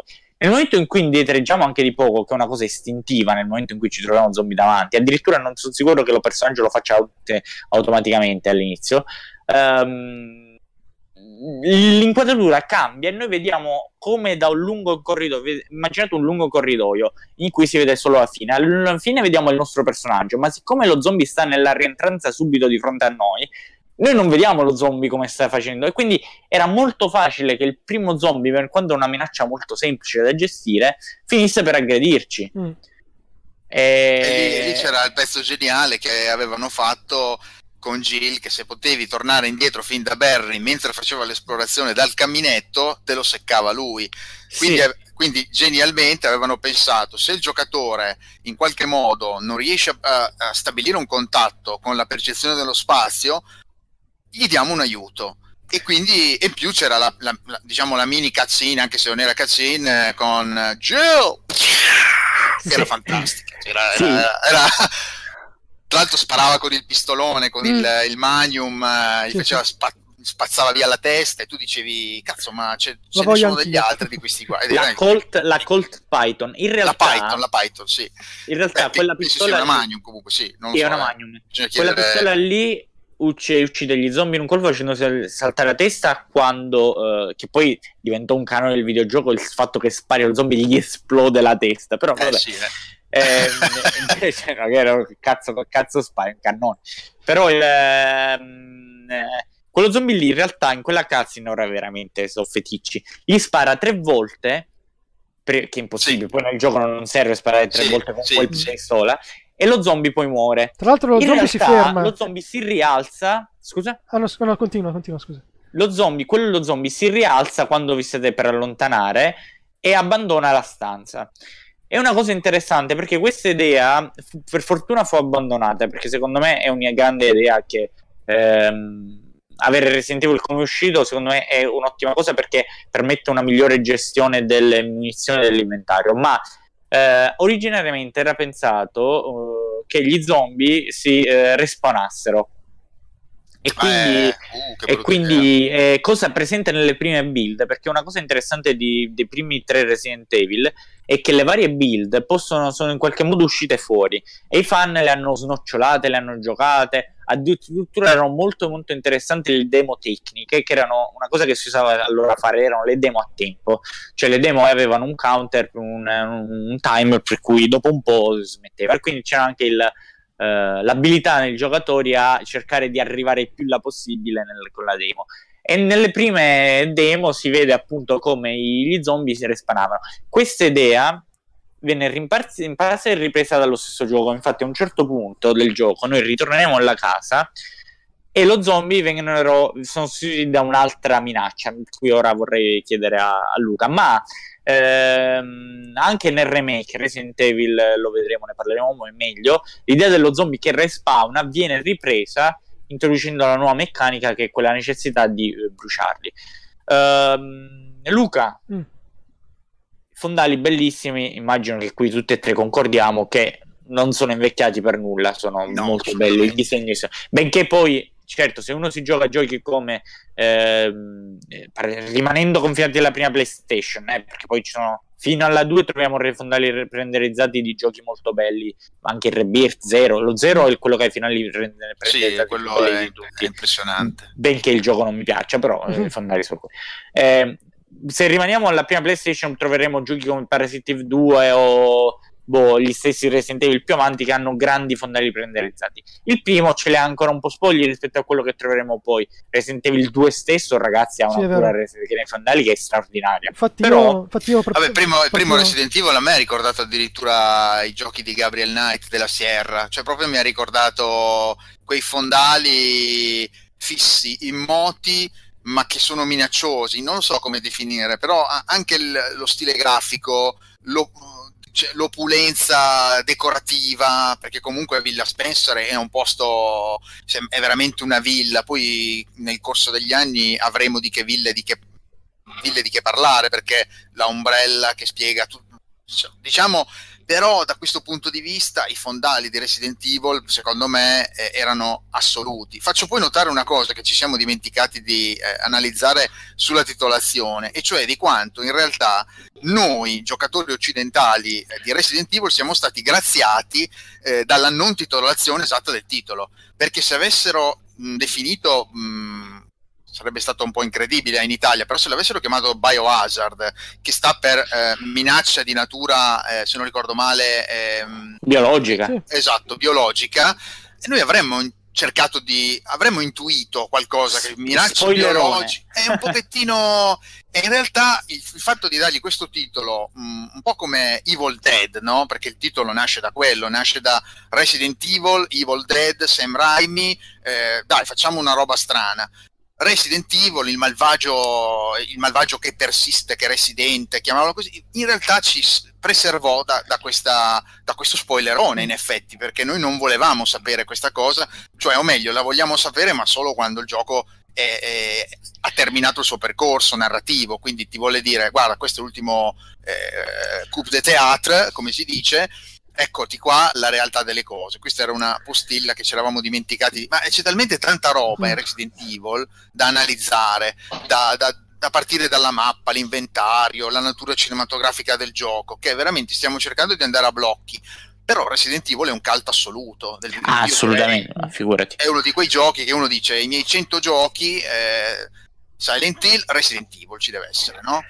E, scusa, ma, eh, ma cioè, quando si tocca, infatti, speriamo di renderne giustizia. Però, quando si tocca un titolone come Resident Evil, cioè, c'è poco da fare. Cioè, nel senso, eh, bisogna farlo bene, ossia nel migliore delle proprie possibilità. Sì, magari poi ci verranno in mente delle cose dimenticate. Ah, accidenti, non ho detto quella cosa, però è non veramente. ci sono, ci sono 18 puntate. Quindi, eh, no, perché è veramente, è veramente una monografia grossa questa da cercare di. Allora, Comunque, prima... ritorniamo ai, scusa, ai, ai fondali. Pare... Scusa, piccola parentesi hanno fatto 60 giochi eh, sotto sì. il marchio Resident Evil. Sì. Tratteremo solo nei limiti la sede principale perché se ci mettiamo pure Day sì, Dame, no, Gun Survivor e... No, però anche, diciamo anche, che... anche perché, eh, io, anche perché io li devo giocare.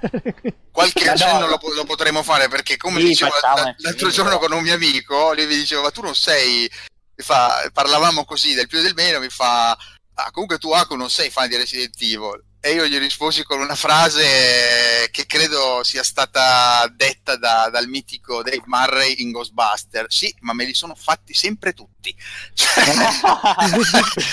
So- io non sono fan, nel senso che sì, mi piace un po' eh, andare a scartabellare sulla timeline originale, sulla storia, la famiglia Ashford e cose di questo tipo, però in realtà eh, di fatto li ho giocati tutti, quasi tutti, insomma, veramente me ne mancano pochi e quindi sarà interessante anche riuscire finalmente a rendere giustizia a qualche titolo che è sempre stato bistrattato, che secondo me invece aveva delle intuizioni interessanti, ma solo en passant, come si direbbe, no? Comunque ritorniamo mm. sui fondali sì. perché... Sì, allora scusate, volevo... eh, sì. Luca, di... io volevo chiederti, mm. così mi rispondi insieme. Mm-hmm. Eh, Cosa ne pensi brevemente sui fondali? Comunque abbiamo già detto comunque quello sì, che ne... allora, come... Ma anche altresì, eh, scusami così mi rispondo insieme, eh, i fondelli abbiamo parlato, ma cosa ne pensi dei modelli poligonali invece? Quindi modelli poligonali che all'interno si muovono, quindi sia i personaggi sia eh, i mostri.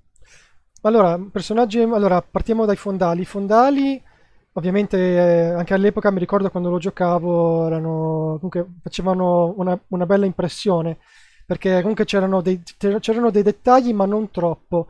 Uh, I fondali, così come altri aspetti, già con Resident Evil 2 sono migliorati veramente tantissimo.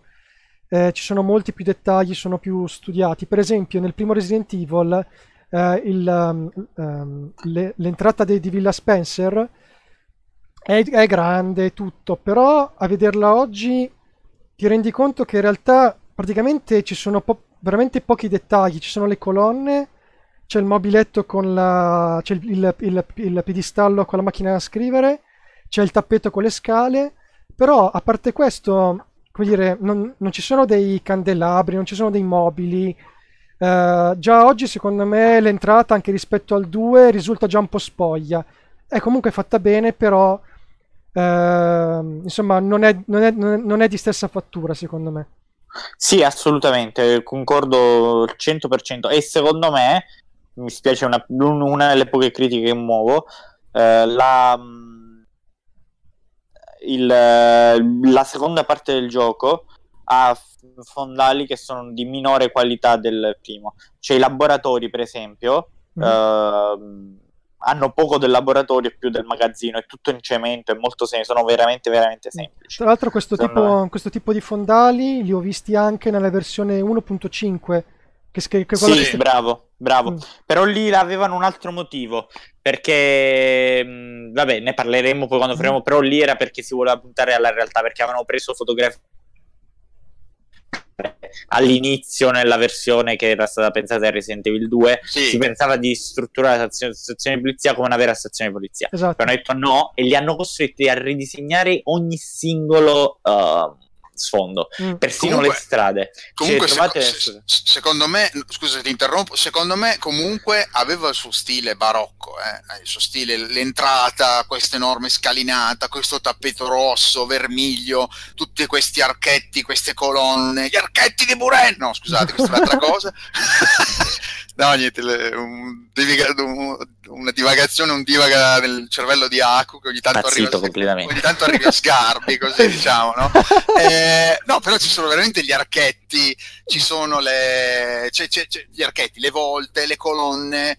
Eh, anche quando entriamo nella famosa, nella famosa, mm, eh, nel famoso pertugio che ha nominato giustamente Giuseppe, è vero, i dettagli non sono incredibili, però abbiamo un ovale vittoriano sulla destra, abbiamo il quadro di un castello che poi scopriremo essere, ma una villa degli Ashford, una residenza, eh, chi lo sa, eh, il divanetto Adelle aveva pochi dettagli a livello proprio minuzioso di pixel, cioè a livello di pixelaggio non era una cosa incredibile, però aveva il suo, il suo, stile, il suo cliché, la sua decorazione, la sua cornice, non so come la potremmo definire. No, no, no, ma senza dubbio, io semplicemente dicendo poi verranno raffinati, anche già col 2 c'è un salto di Beh, qualità. Col 2, col 2 addirittura abbiamo, abbiamo, dei dettagli nel 2 come la, la giacca di, di Chris eh, appesa eh, nella sua scrivania. Mm eh, i, i, CD e, e, le riviste del, di Playmate eh, de, del 1900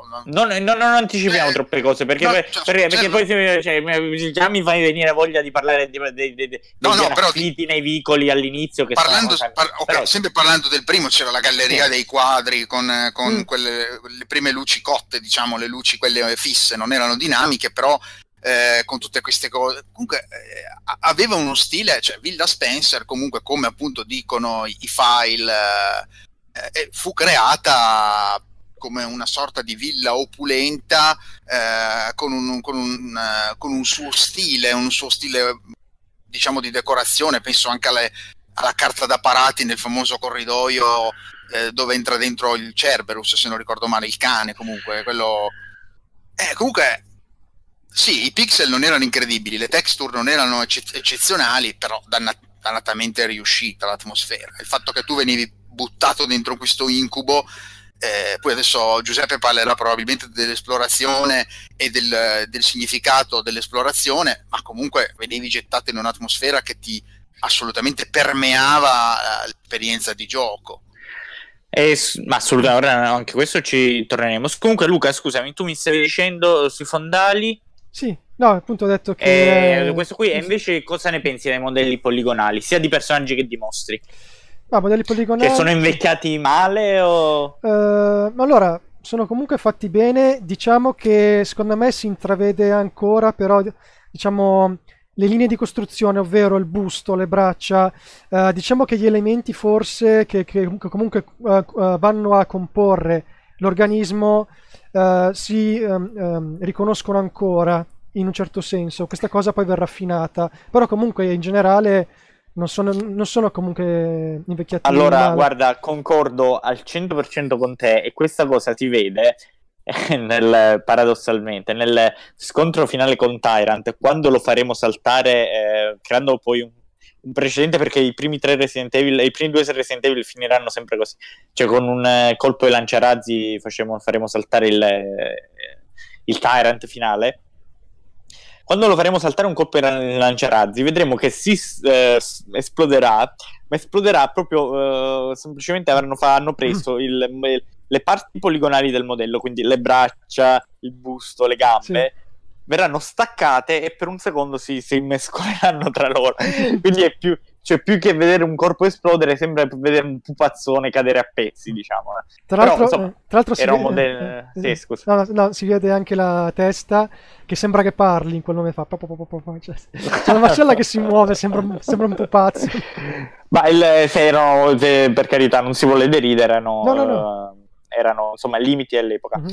ma rispetto al uh, secondo me un, il miglior modello di mostro è il ragno. Il ragno è mm. fatto veramente bene. Peccato è poco sfruttato. Ci sono i regni giocanti a un certo punto e sono fatti veramente, veramente bene. Sono tra i nemici più riusciti eh, come design. Infatti, i loro modelli quasi non verranno toccati fino al terzo. Sono presentati tali e quali fino al terzo, mentre gli altri verranno, soprattutto gli zombie, più volte rimaneggianti. Mentre il nemico che da piccolo più mi spaventava è l'Hunter Mm. Eh, spiegare cos'è Luca? Sì, allora Lan- l'Hunter subentra dopo che Wesker, appunto, che questa cosa succede.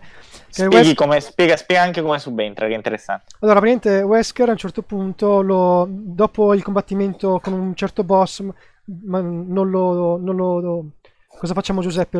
Lo, lo diciamo? No? no, sì, spoiler, spoiler, spoiler. Ok, no, do- dopo il, il, combattimento contro la pianta numero 42, eh, si incontra Wesker, che comunque è un boss particolare perché prima bisogna risolvere degli enigmi eh, per indebolirlo e poi si affronta in maniera diretta. Eh, tra l'altro interessante perché se si gioca con Chris, questa diventa l'occasione per controllare brevemente un, un altro personaggio, che è appunto Rebecca. Rebecca Chambers, che è, una, è, un membro della squadra ed è esperta in chimica e in, in, biochimica. Infatti, il suo compito sarà quella di inserire, di, scusate, di seguire le istruzioni per creare eh, il, um, V-Jolt, appunto per distruggere prima le radici della pianta che vanno fino nel seminterrato e poi Uh, per, appunto, poi si vede la pianta che si, uh, per un momento si uh, raggrinza tutta e il fatto che fino a quel momento stava trattenendo Chris con le sue radici e, scusate, con, un, con, un, con, dei viticci e quindi nel, nel, nel, momento in cui distruggi le radici lo lascia andare via e, e, in, e in, quel momento torni torni a controllare Chris. Comunque, do, dopo che l'hai sconfitto, incontri Wesker e Wesker ti chiede, come ho detto anche prima, ah, sei ancora vivo. Vabbè, se, parlano ancora, lui, dice dobbiamo continuare la missione, comunque, ta ta ta.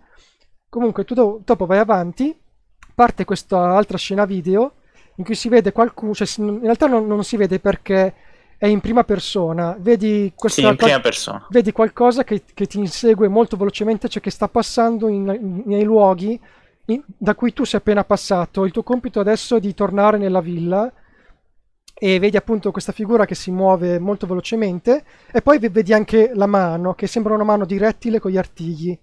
Infatti l'Hunter ricorda appunto un, un rettile quasi eh, geneticamente eh, modificato che può fare dei salti molto sia alti che anche in lungo e che quindi diventa una minaccia ancora più eh, temibile. Tra l'altro, da, uh, da, a partire da questo momento, uh, un paio di temi del gioco cambiano, diventano ancora più tetri, proprio per sottolineare il fatto che ora le, le, le minacce sono appunto più pericolose.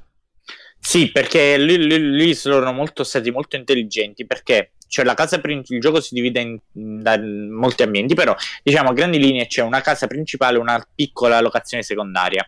A un certo punto noi abbandoniamo la casa principale per recarci in quella eh, secondaria. Una volta tornati avremmo giocato già da, penso, boh, dipende da quanto abbiamo fatto, però potremmo aver giocato da due o tre ore. Mm. Se ce la siamo prese comoda o comunque la prima volta che affrontiamo il gioco. Quindi eh, comunque abbiamo già abbastanza munizioni, pensiamo di essere eh, tranquilli di conoscere bene il gioco e poi comunque ritorniamo nella casa che abbiamo già esplorato largamente, cosa può più spaventarci? E il gioco a quel punto ci introduce un nuovo nemico, ci cambia le musiche e quel nemico lì sostituisce zo- gli zombie nella maggior parte delle stanze. Sì. Quindi il ripercorrere gli stessi ambienti diventa un attimino... Diventa terribile. Tra l'altro... Terribile. La citazione è, è ovvia, cioè il, il fatto della, della Beh, beh, il filmato sì. è, tu, è Evil Dead, è la casa, è la casa di Sam Raimi, che naturalmente lui naturalmente Mikami avrà visto il film, sarà rimasto, o qualcuno del suo staff è rimasto impressionato dalla famosa Demon Cam, che era appunto l'effetto dei demoni di Kandar. Ora non voglio andare troppo nello specifico, però The Evil Dead è una storia, vabbè, eh, se non lo conoscete, conoscetelo, come ha detto Giuseppe prima, Penso però praticamente è una storia dove c'è un protagonista una, anzi un gruppo se vogliamo di protagonisti che rimangono invischiati in una storia a base di demoni e c'era tutto il talento unico e irripetibile di Sam eh, Raimi. Eh, come questo talento si sviluppava nella pellicola? Eh, si sviluppava nel fatto che anche lui un po' come paradossalmente come il Mikami che era comunque eh, poco più che maggiorenne inventa una serie di eh, soluzioni per la eh, telecamera eh, in modo da dare una verve unica al suo film. Queste soluzioni cosa sono? Sono delle piccole invenzioni sulla telecamera, eh, come ad esempio il fatto di eh, montarla sulla cima di un palo, Uh, come il fatto di metterci della melassa sopra in modo da fare la slime cam. Uh, quindi si è inventato una nuova forma registica per il suo film, che era appunto Evil Dead e c'era in una di queste scene eh, come faceva, eh, siccome c'era un Raimi anche eh, penosamente senza soldi, film fatto e finanziato con l'aiuto di amici eh, e eh, l'aiuto dei familiari addirittura. Sì, si dice 5.000, 5.000 dollari. Sì, tra cui anche il famoso Bruce Campbell che ha accettato la parte quasi essere, per non essere pagato. Però la cosa più interessante è il fatto che lui ha posizionato questa telecamera eh, in modo da far sembrare la telecamera il demone. Attraverso un connubio unico poi di soluzioni registiche, ma specialmente eh, di soluzioni anche musicali, faceva scorrere le immagini in una maniera che è difficile da spiegare, però diciamo era una sorta di visuale in prima persona eh, dove la telecamera si, si, sostituiva al demone. Quindi lo spettatore cosa vedeva? Su schermo vedevi questa telecamera che, uh, che si avvicinava a una velocità folle, toccando anche ostacoli e quant'altro, e eh, fino a colpire il protagonista. Ora, e qui succederà, sì, racconterà così, scusa, scusa. Raccontata così non so se ha reso l'idea, però funziona nella stessa identica maniera anche in Resident Evil, proprio con la scena che impatta sul giocatore e sul suo avatar. Ed, ed era all'epoca, io ricordo, era geniale. Tra l'altro questa, sì, era a me uno dei momenti che mi ha più, mi ha più, senza parole. Mi ha più segnato della... Scusami Luca, no, no, no, scusa, scusa te. No, volevo aggiungere appunto che questo tipo di ripresa, tra l'altro Evil Dead li ho anche visti tutti e tre di recente, negli, negli ultimi mesi per la prima volta.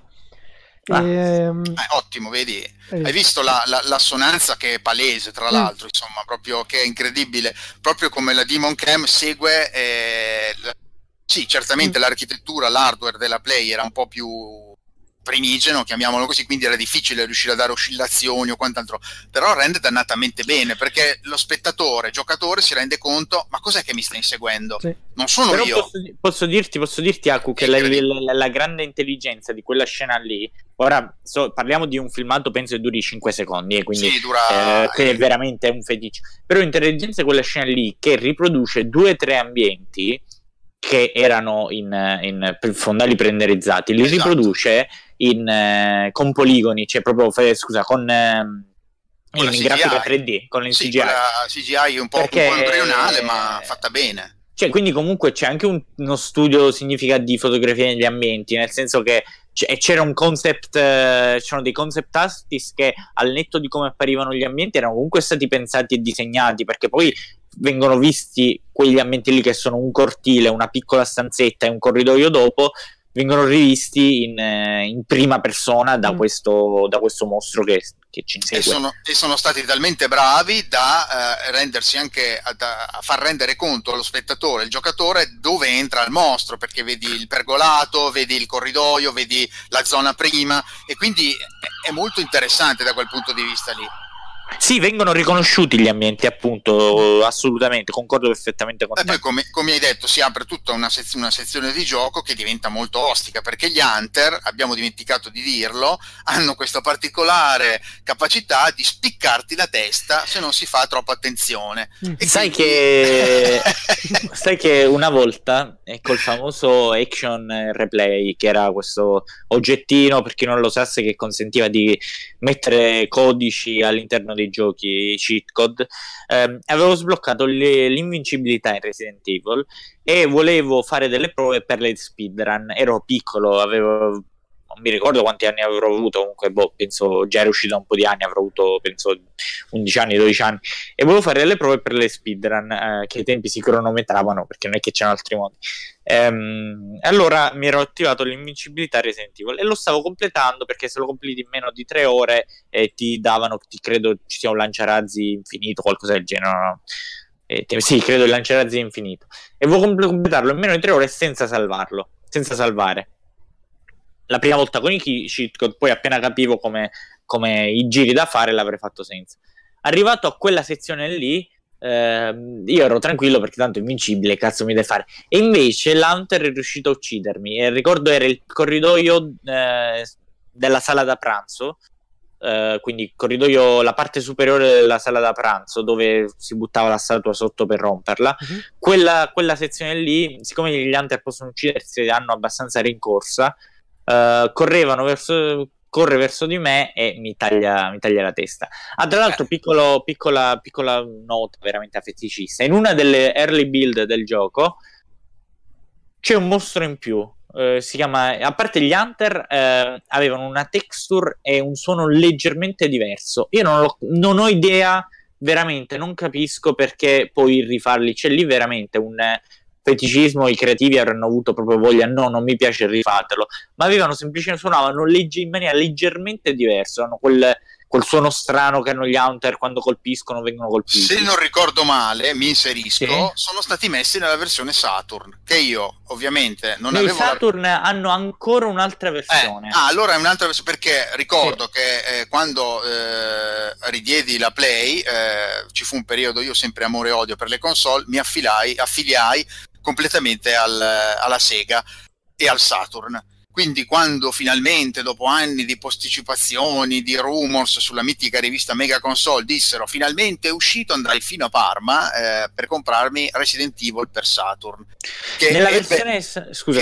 Ebbe, ebbe, non finisco, ebbe delle, delle strane strani cambi, eh, perché aveva il battle mode, eh, che era un minigame eh, molto carino, eh, c'era appunto, come ha detto Giuseppe, eh, le, le, nuove larve, le nuove, i nuovi tic, come si chiamano, le nuove... Mm, eh, c'erano questa, eh, sì, allora c'erano un mostro chiamato di... tic, che è un mostro Bravo, diverso che esatto. si affronta nel nelle fogne che però sono in realtà uguali, sono gli Hunter. Sì, erano con... tipo rischinnati con la testa, sì, una cosa sì, del genere. Sì c'era la cosa che mi colpiva di più, visto che siamo sempre in tema Resident Evil, poi magari non lo tratteremo più dal punto di vista delle differenze di localizzazioni, sì. c'era che la versione del Saturn, quando lo giocavi con Chris, ti dava uh, due Tyrant nel combattimento nei laboratori e, e, questo mi ricordo che mi lasciò basito. Io venivo da una versione appunto classica, diciamo, chiamiamola così, quella del PlayStation, che te ne offriva uno solo. Invece nel Saturn hanno voluto dire tu gusti make a one.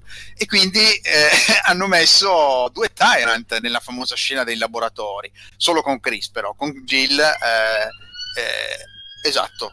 E fu sì. così. Esatto, è, molto proprio... è veramente è una scena molto interessante perché tu hai praticamente eh, ehm, uccidi il primo Tyrant e credi di aver finito perché eh sì, eh, io pensavo beh ho finito, l'ho ucciso adesso mi aspetta. E invece te ne viene fuori un altro quindi tu devi essere anche più economista nei, nei, colpi, poi arriveremo a parlare anche di questo aspetto dell'inventario, ma devi essere ancora più attento a tenere sotto controllo le munizioni, altrimenti quello scontro, garantisco io, l'ho provato, è letale, è letale, Vabbè. non ce la fai. Tra l'altro, no, volevo... non c'è neanche l'auto aim eh, volevo... nella versione Saturn. Sem- sempre, rig- sempre, riguardo i nemici, no, volevo inserirmi un attimo perché mi, sono, mi, sono, mi avete fatto venire in mente che la scena in, in, prima, insomma, in soggettiva alla, alla, Raimi, come abbiamo detto adesso, la usano sì. anche per altri due. Uh, una per lo squalo. Sì, è vero, è vero. E poi, sì. una, e poi c'è anche un'altra scena in cucina in cui si vede qualcosa che zombie che apre la porta. Sì, sì quella secondo me è un po' è superflua perché ormai lo zombie non è più qualcosa di nuovo. Secondo me è una scena. Cioè, Guarda, messa, la ma... stessa cosa io che ho pensato perché eh, nel momento in cui mi ritrovo lo zombie lì ho detto, bah, insomma, ora cosa arriverà? Invece poi non semplice mm. zombie. Invece In realtà, eh, però, eh. quella meccanica lì. Vabbè, no, scusa, per no, no, vai, vai, vai, vai, continua. Proprio quella meccanica lì dello zombie che apre la porta eh, fu uh, riutilizzata tanto nella DualShock version e nella, poi anche nelle altre versioni successive eh, perché in punti era scriptato, eh, quindi non, non, c'è ancora questa. Però in alcuni punti scriptati gli zombie aprivano le porte ed entravano nei. Mm. Ma sai che forse l'hanno, l'hanno fatto apposta quell'idea lì che hai avuto anche tu, eh? cioè nel senso il fatto che, eh, come giustamente hai detto, oddio, adesso arriva qualcos'altro, in realtà è solo uno zombie che non sia stato forse un joke, bisognerebbe chiedere a Mikami chiaramente, però probabilmente è stata una cosa da serie, abbiamo, abbiamo, talmente terrificato il giocatore che adesso se gli mettiamo anche un solo zombie lui si spara, cioè, perché comunque Resident Evil è tutto un gioco di, di, di, di grandissima tensione, eh, perché eh, anche da questo aspetto, eh, anche queste, queste inclusioni cinematografiche non fanno altro che accrescerne ora userò un termine, la magniloquenza del titolo, perché comunque è veramente un titolo da questo punto di vista straordinario, veramente straordinario dal, da, dal, concepimento, come avete detto anche la scena dello squalo, la scena dello squalo è incredibile, mm. sei lì che cammini eh, con l'acqua alle ginocchia, poi la cosa peggiorerà se non ricordo male anche sensibilmente, e loro ti mettono un nemico che è terribile perché comunque tu dici no come uno squalo mm. perché non l'abbiamo detto ma il grande eh, leitmotiv del gioco è che fondamentalmente nella villa sono successi dei, dei disastri ai piani inferiori e quindi tutte le, le, le creazioni di, della società farmaceutica eh, Umbrella hanno preso possesso della villa ecco perché ci sono piante, squali eh, tutti gli esperimenti, le, le, le, fuoriuscite genetiche diciamo, dell'Umbrella hanno iniziato ad infestare tutte le zone della, della, della, della, della Spencer Mansion. E quindi eh, il giocatore a un certo punto non sa neanche cosa si troverà di fronte perché dice vabbè ho avuto gli zombie mo ho avuto il serpente, mo ho avuto i ragni, mo uno squalo e mo e infatti il gioco poi ha questa questa sottilissima linea tensiva che porta dall'inizio alla fine il giocatore a non essere mai del tutto tranquillo né del suo inventario, né delle armi che ha, né delle munizioni, né tantomeno delle ricerche che compie, guidate o meno che esse siano. Sai che quella scena dello squalo, secondo me, perché allora la vedi funziona, ma col senno di poi, secondo me, sarebbe stato ancora più spaventoso se non la vedevi. Cioè tu eri, in, sei in acqua, cammini o corri e, all'impro- e, all'improvviso c'è uno scolo dietro. Sarebbe ah. stato ancora peggio perché di fatto quel, quella scena FMV ti anticipa che c'è qualcosa.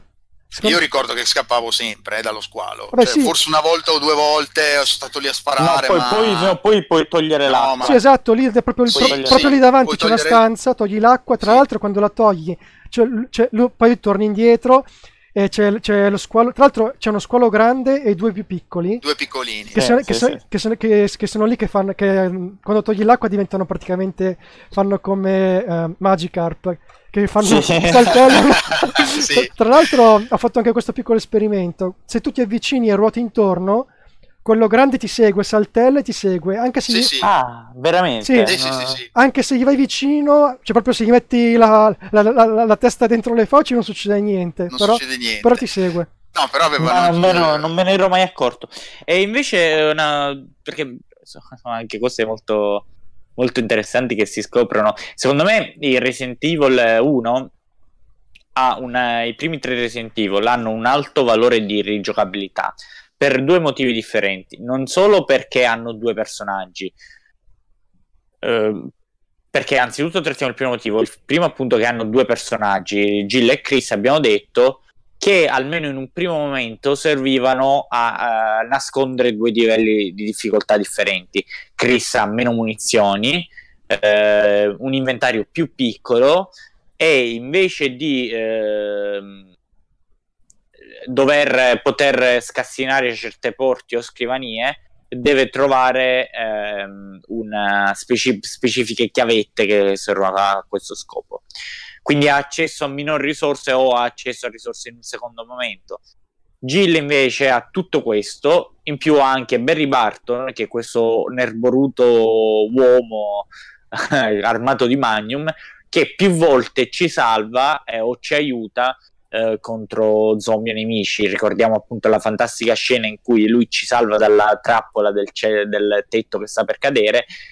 E diventerà un meme, tra l'altro. Sì, pronuncia famoso, una delle. Eh, sì, stavi per diventare un Jill Sandwich, è diventato un meme. Tra l'altro, tutto quello che pronuncia, eh, so che ci si concentra sempre sul Jill Sandwich, ma l'attore di Barry Barton, eh, tutti gli attori vocali sono devastanti, impressionanti.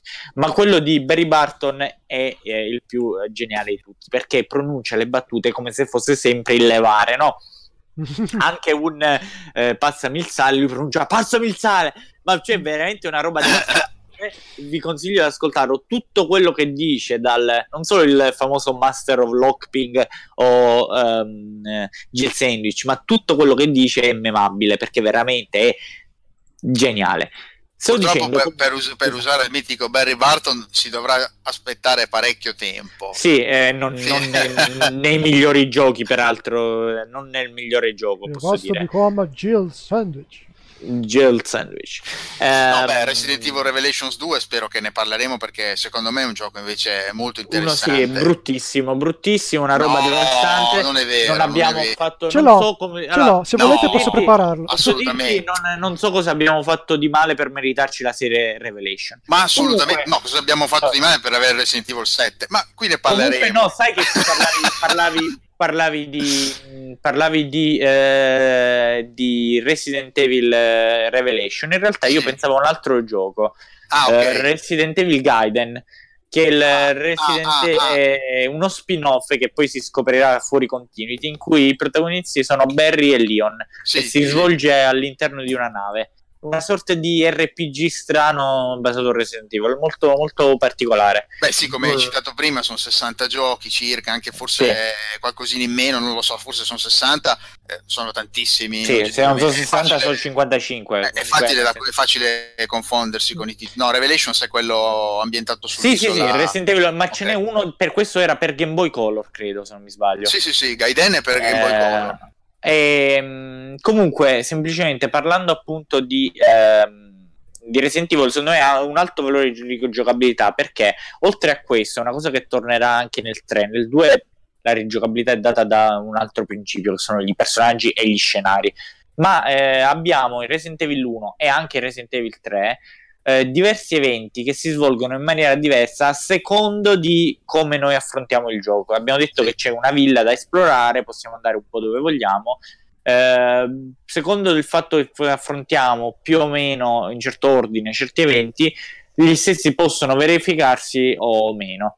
Ehm, e quindi e è anche interessante. In più non c'è, una, non c'è una ricerca guidata, cosa importante, eh? una cosa molto importante, perché un conto è sapere per esempio che eh, nella room 203 Silent Hill troviamo una torcia, eh, un conto invece è vagare all'oscuro di tutto, cioè in una ricerca completamente non guidata dove... Eh, e questo è un aspetto molto interessante. Sì, Silent Hill dice... ti dava, scusami, Silent Hill ti dava degli indizi, Resident esatto. Evil no non ti dice niente, tu sei buttato dentro questa, anche con Chris è anche più difficile la mm. run, perché devi capire le, appunto cosa ti manca, che invece Gil eh, per esempio era tutto aperto o quasi tutte le porte erano aperte, quindi tu ti trovi di fronte, come dice giustamente Giuseppe, a un enorme valore di rigiocabilità perché dici, ok, con Gil è stato facile, diciamo, no? Con Chris andiamo in difficile e infatti Chris era una run molto più complicata, meno spazio come hai detto nell'inventario e in più tutta questa serie di nuove aggiunte di, di questa mappa che poi ne parleremo, anche la, le mappe sono una cosa fondamentale di ogni Resident Evil e la mappa che giustamente diventava un altro nemico un'altra ostruzione per arrivare al gioco, no? Ora dovevamo occuparci degli zombie e delle creature dell'ombrella. In più avevamo il problema di una mappa che non era più fedele, perché ah, ma questa porta adesso è chiusa, ah, ma qui serve la chiave dell'elmo, ah, ma qui e quindi tutto questo rendeva ancora più difficile la run. Era, momenti... un era, un continuo anche memorizzare e prendere appunti perché nel sì, momento sì, in cui ci ritrovavamo la chiave dell'elmo dobbiamo ricordarci tutte le porte con la serratura e la chiave dell'elmo da andare a aprire. Eh, perché non, c'erano, non erano segnalate tra l'altro. Cioè, su questo voglio tornarci un attimo, sì, non c'era, non c'era, nulla nella mappa del gioco che consentisse di ricordare quella parte che aveva l'elmo. Su questo voglio ritornarci un attimo perché negli appunti che aveva passato uh, Luca... Eh, questo era parzialmente criticato, ma tra un po' ci voglio ritornare. Volevo dire semplicemente che eh, un altro elemento di giocabilità è appunto abbiamo detto come affrontiamo certe situazioni. E un esempio è dato da una delle cose che da piccolo mi fece più messe più in difficoltà ossia Richard. Richard eh, è uno degli tanti membri della squadra Bravo che prima di noi avevano trovato eh, rifugio nella villa. Lo troviamo nel secondo piano Ehm, parzialmente dal torso, torso scoperto e eh, con la vis- una grande vistosa ferita di un morso. Questo perché aveva affrontato e aveva avuto la peggio a, contro John. John, il, so, ragazzi, la pronuncia mia è terribile. Comunque, Mascelle viene chiamato ah, Jaws. il sì, Jaws. Uh, il, um, come veniva appunto chiamato il serpente che da lì a poco ci ritroviamo a affrontare. A secondo beh, di quante beh, volte beh. troviamo uh, Richard, quante volte andiamo a trovare, oppure la velocità in cui eh, ci muoviamo, abbiamo la possibilità di recuperare un antidoto per cui lui ci chiede sono stato ferito, sono avvelenato, aiutami. Possiamo recuperare un antidoto e cercare di salvarlo. Io lì ho provato, ero diventato uno speedrunner della sezione di Richard, perché per quanto noi passiamo veloci, non, ci, non, ehm, non, saremo mai in grado di salvarlo. Se però gli portiamo il, l'antidoto in tempo, lui ci, ci, sarà un dialogo aggiuntivo, ci darà alcune cose, tra cui una radio che useremo sì. ogni tanto per contattare. Tenteremo di contattare Brad uh, infruttuosamente. Non cambia nulla ai fini dell'economia del non gioco, però una cosa in più. No, no, no. A me bloccava quella zona lì. Non tanto, ho cercato di salvare due o tre volte Richard, però il problema eh. è stato più che altro il fatto che ti preannunciava uno scontro che sapevi avresti dovuto fare sì, sì. e vedendo come era ridotto il personaggio dicevi oh che cavolo adesso mi, mi dov- dovrò affrontare quindi anche lì anche quello lì era un altro geniale innesto eh, sempre di lì che comunque ti riusciva anche lì a focalizzare su un'azione che non era del tutto fine a se stessa o pretestuosa. Comunque a un certo punto tu ti trovavi in questa zona, dovevi entrare in un'altra zona, sapevi che c'era una minaccia incombente e sapevi anche che eh, probabilmente non ce l'avresti fatta come Richard. E la cosa molto interessante nel mio che caso. Poi, poi di fatti non fa, no, non farci, cioè perché la, la zona dopo è uno scontro non obbligatorio con John, perché possiamo, bisogna recuperare un oggetto nella stanza, possiamo anche evitarlo e, e raccogliere semplicemente l'oggetto. Se però um, ci capita di essere morsi, anche questo perché questo aggiunge valore alla rigiocabilità, secondo che stiamo giocando con Chris o con Jill, quando usciamo dalla stanza avverrà qualcosa di differente. Possiamo, può capitare di dover, con, se Chris, con, siamo con Jill, sveniamo e quindi veniamo soccorsi, non necessariamente da Barry, perché mi è anche capitato di non essere soccorso e quindi devo andare io a trovare il... il ma, il, ma sai che in realtà non si, ti, non si vede chi ti aiuta. Sì, sì, però si capisce sì. che è lui, eh, sì, perché mm. si cap- si cap- lei poi si risveglia nella stanza dove... Mm. No, perché sai, nella, nella, mia mente contorta ho pensato è Wesker perché vuole portare avanti l'esperimento. Ah, dici. Ma... Beh, in un file successivo viene detto, però, eh, sai, nei file successivi, nella Director's Cut, viene detto che qualcuno riporta Jill, però non viene scritto chi è. Però non e... mi ricordo se nell'inquadratura si vede... No, non si vede no, nulla. No, no, no. Ma sai... Infatti, secondo me era abbastanza strano quando lo lessi sulla Director's Cut, che era una, di- una differenziazione del primo Resident Evil per poche mm. cose, non è che ci fosse così tanto. Mm. Però c'erano dei dettagli nei file che diceva. Uh, uh, nei dettagli dei file aggiuntivi nei Wesker Report dove diceva appunto che qualcuno aveva soccorso eh, Jill. Eh, ma, ma, sai perché? Perché, Però non lo so, perché, non me lo ricordo più. Perché eh. fino a quel momento Barry quando ti aiuta lo vedi, perché lì non lo vedi? Eh, è una cosa interessante, una cosa interessante. Mm. Il, eh, mentre siamo con Chris, eh, abbiamo. Eh, non ho capito cos'è che triggera l'evento, perché a volte mi è capitato che non venisse a salvarmi. Ehm, eh, abbiamo Rebecca, è una delle poche volte in cui la possiamo controllare. Eh, anche lei in questo caso avrà il ruolo di curarci, andare a recuperare l'antidoto e curarci dal veleno. Quindi comunque ci sono vari momenti in cui può essere il gioco ripreso e rigiocato anche per vedere, cercare di sbloccare un evento invece che un altro. Un altro è quando andiamo da Enrico Marini, che è il capo della squadra Bravo, che sa che c'è un traditore in mezzo a noi, che appunto è Whisker, ma noi a quel punto ancora non lo, lo sospettiamo, ma non abbiamo una certezza. E, e, il dialogo cambia a secondo che ci facciamo o meno accompagnare da Barry. Mm. È vero, Luca, tu sì. stesso mi hai ricordato questo. Sì, in pratica, tra l'altro, se, non ci fa, se, no, se, se noi andiamo solo con Jill, perché in pratica uh, dopo um, um, a un certo punto si accede a questa nuova area. Dopo che entri in una porta c'è anche Barry e Barry ti chiede, perché comunque vede che Jill ha paura e chiede a noi che, che, che stiamo controllando Jill, Claire, eh, scusate, pff, Claire, eh, Jill, vuoi che vado avanti io? E se tu dici di sì, Jill risponde in un modo proprio che ha paura davvero. E in questo momento qua, secondo me, c'è una certa dissonanza, perché comunque fino a quel momento Jill ha affrontato di tutto, ha affrontato il serpente anche. E quindi il fatto che abbia improvvisamente paura è un po' strano. Però se non ci facciamo uh, accompagnare, può, può, venirci anche il sospetto che il traditore sia Barry, perché noi sappiamo che oltre a noi c'è lui nella grotta.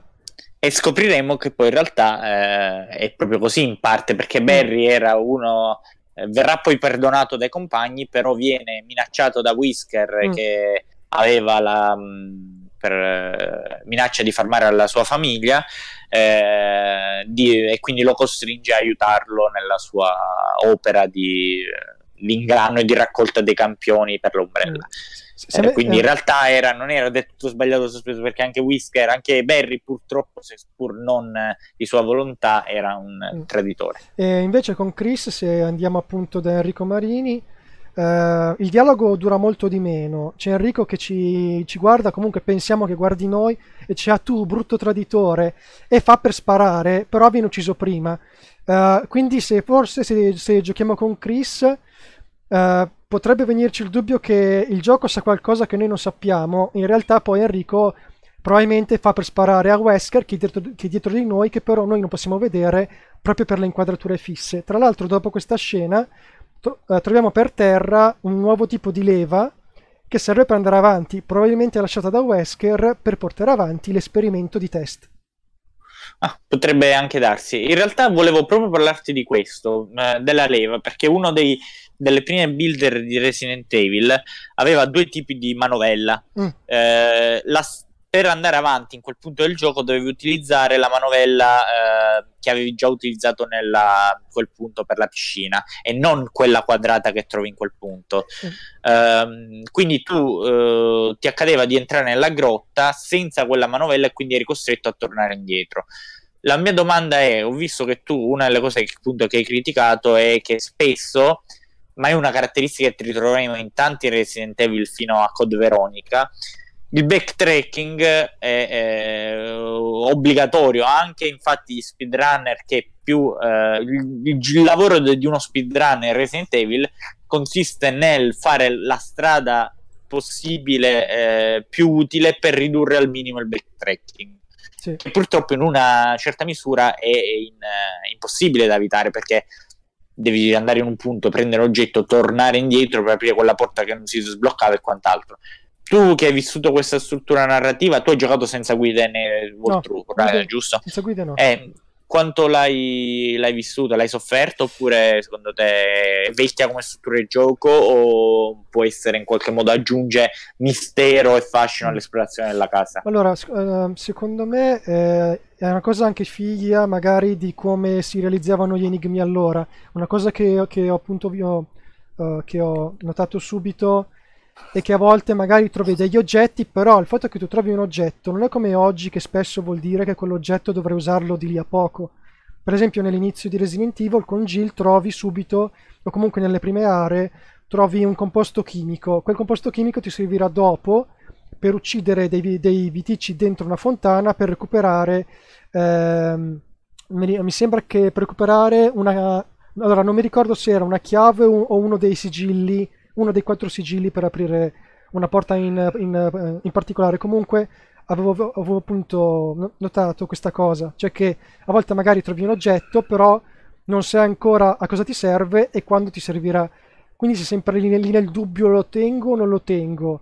Uh, tra l'altro quella cosa delle leve che ho detto prima, nella versione che ho giocato io ci sono due leve diverse, una è quadrata e l'altro è circolare. Sì. E... È corretto, mm, sì. perché quello che nella versione finale è così. Per nelle prime build ce n'era solo una, ah, okay. che non è quella che trovi in quel momento. Quindi a quel punto, mentre eri nelle caverne, eri costretto a tornare fuori per prendere la leva che ti avrebbe permesso di esatto. eh, proseguire. Si esatto. sono accorti che sarebbe stato un ulteriore backtracking a quel punto veramente inutile e seppur solo in quel momento hanno avuto pietà di noi e ci hanno fatto trovare un'altra leva. Esatto, tra più che altro mh, una cosa che forse lo rende più pesante nel primo Resident Evil è che secondo me potrei sbagliare, magari ho una, ho una percezione distorta, però ehm, le stanze con il baule sono meno magari rispetto a, a Resident Evil 2. Resident Evil 2 già all'inizio, sbloccando un paio di passaggi, ce ne hai già due eh, abbastanza vicino, invece nel primo Resident Evil ti costringe a rifarti dei pezzi, magari con nemici annessi, quindi in un certo senso pesa di più questo aspetto. Eh, sai che è molto interessante che originariamente si era pensato di non fare bauli comunicanti. Esatto. eh, eh, sarebbe, stato che... più, sarebbe, stato ancora più bello. Cosa perché... che in realtà è possibile, poi viene aggiunta una modalità Real Survivor in Resident esatto. Evil Rebirth in cui è, oh. è, questa cosa è così. Sì, però è, è, è, una cosa geniale il fatto che tu devi occuparti dei nemici e in più devi avere sempre il cervello attivo. Oddio, mm. devo andare a prendere la manovella con la esatto, esagonale, esatto. devo andare... Devo è un micromanagement di, di, di inventario è, e di è, Esatto, è mm. geniale, è geniale il backtracking Beh. come viene utilizzato in questo gioco. Beh, Se fosse stato ancora più ostico, voglio esagerare, probabilmente avremmo un gioco per forza che si amo o si odia, perché con le casse non comunicanti sarebbe stato veramente, veramente bello ma anche molto molto difficile mm. perché insomma lì veramente la disposizione conta tutto e soprattutto il, se lasci la prima zona del gioco e vai alla seconda cosa ti porti con te ti porti dei medikit o delle armi, ti porti, secondo me avrebbe strutturato il gioco in una maniera ancora più, forse l'avrebbe anche sbilanciato, è per questo del resto che loro nel dubbio, eh, lessi un'intervista di Mikami, dice no, le casse comunicanti alla fin fine optammo per questa soluzione, le casse magiche vengono, Magico Boxo, perché eh, fondamentalmente era più facile da gestire per il giocatore, nonostante il gioco secondo me con questa eh, tantissime volte nelle prime deambulazioni che ho fatto ho dimenticato delle cose, ho sbagliato delle altre, non avevo più spazio per la, la classica piantina nel corridoio verde che dici porca non ho spazio, come, devo tornare indietro, eh, ma torno indietro, devo fare questo, devo fare quello. Se ci fosse stato anche il respawn sarebbe stato veramente un macello. Per fortuna c'è appunto un respawn limitato, come avete detto, e quindi da questo punto di vista eh, se ne viene fuori, anche perché ribadisco, se tu dai tutto in mano al giocatore, quindi se dai in mano munizioni, medikit, eh, ogni sorta di items da incastrare, da utilizzare, da combinare, eh, va a finire che diventa un action uh, survival horror, diventa un uh, Dead Space, diventa un, titoli sempre meritevoli per carità, però che si focalizzano sulla presenza di una gran quantità di armi trasportabili, su molti nemici, spesso in una rapida successione, un'attenzione più viscerale per il combat system. E qui abbiamo detto che appunto in una versione c'era eh, l'auto aim, in un'altra versione non c'era e c'erano dei picchi di adrenalina anche diciamo io li definisco picchi di adrenalina sotto shock perché tu magari stai facendo un combattimento molto comp- impegnativo molto complicato in più ti devi anche gestire eh, gli oggetti magari e quindi insomma mm, è una, sì. categorizz- una categorizzazione sui generis quella che ho fatto adesso però è per dire che comunque aveva appunto tutte queste piccole idee tutte incastonate dentro, e la trama, la narrazione, e il gameplay, e la, il micromanagement che dovevi fare, come ha detto perfettamente Giuseppe, che rendevano Resident Evil eh, veramente un titolo da un certo punto di vista, eh, insomma... Ma infatti, ma infatti quando giochi, la, ogni, ogni, volta che, inter- che, interagisci con un oggetto, tra l'altro una cosa bella del primo Resident Evil che poi si è, si è andata a perdere in quelli successivi, almeno nei, nei successivi nel Resident Evil 2 e il 3. È Infatti... introdotta in Code Veronica. Eh, so cosa stai per dire, è stata ri- reintrodotta in Code Veronica. Gli, gli, oggetti in 3D che, che sì, puoi esaminare. Sì, sì. Tra l'altro è bello che, per esempio, quando, quando, trovi le chiavi, che ti dice, ah, questa è la chiave con l'elmo, no, dice, questa è una chiave della villa. Tu devi fare check, devi, devi, esatto. devi girare e poi vedi il simbolo.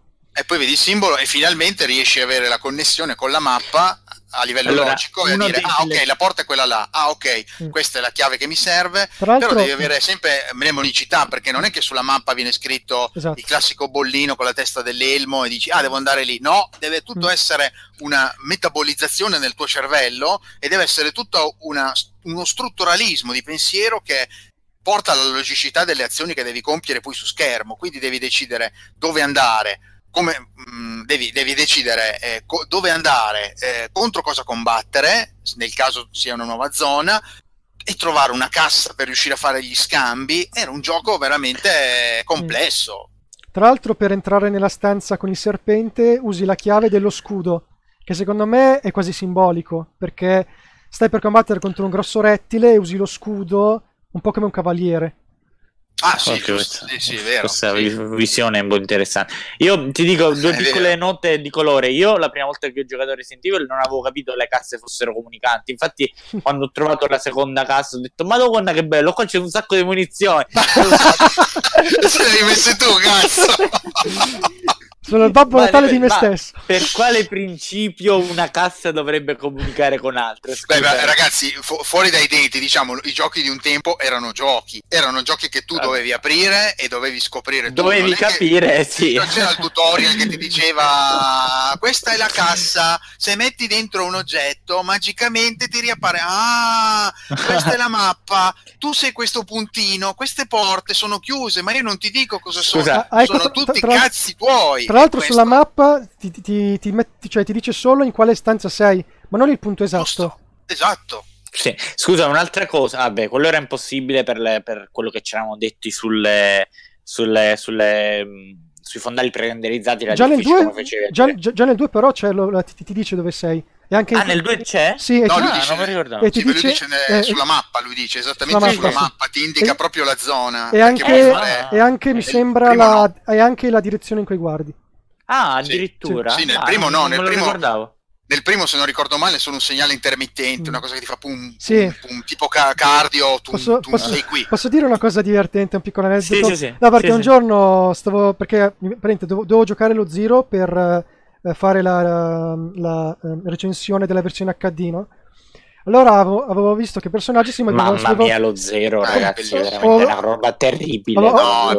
Ho visto che No. comunque i personaggi erano lenti, no? E sono andato a vedere, aspetta, Sì, sì. come erano prima.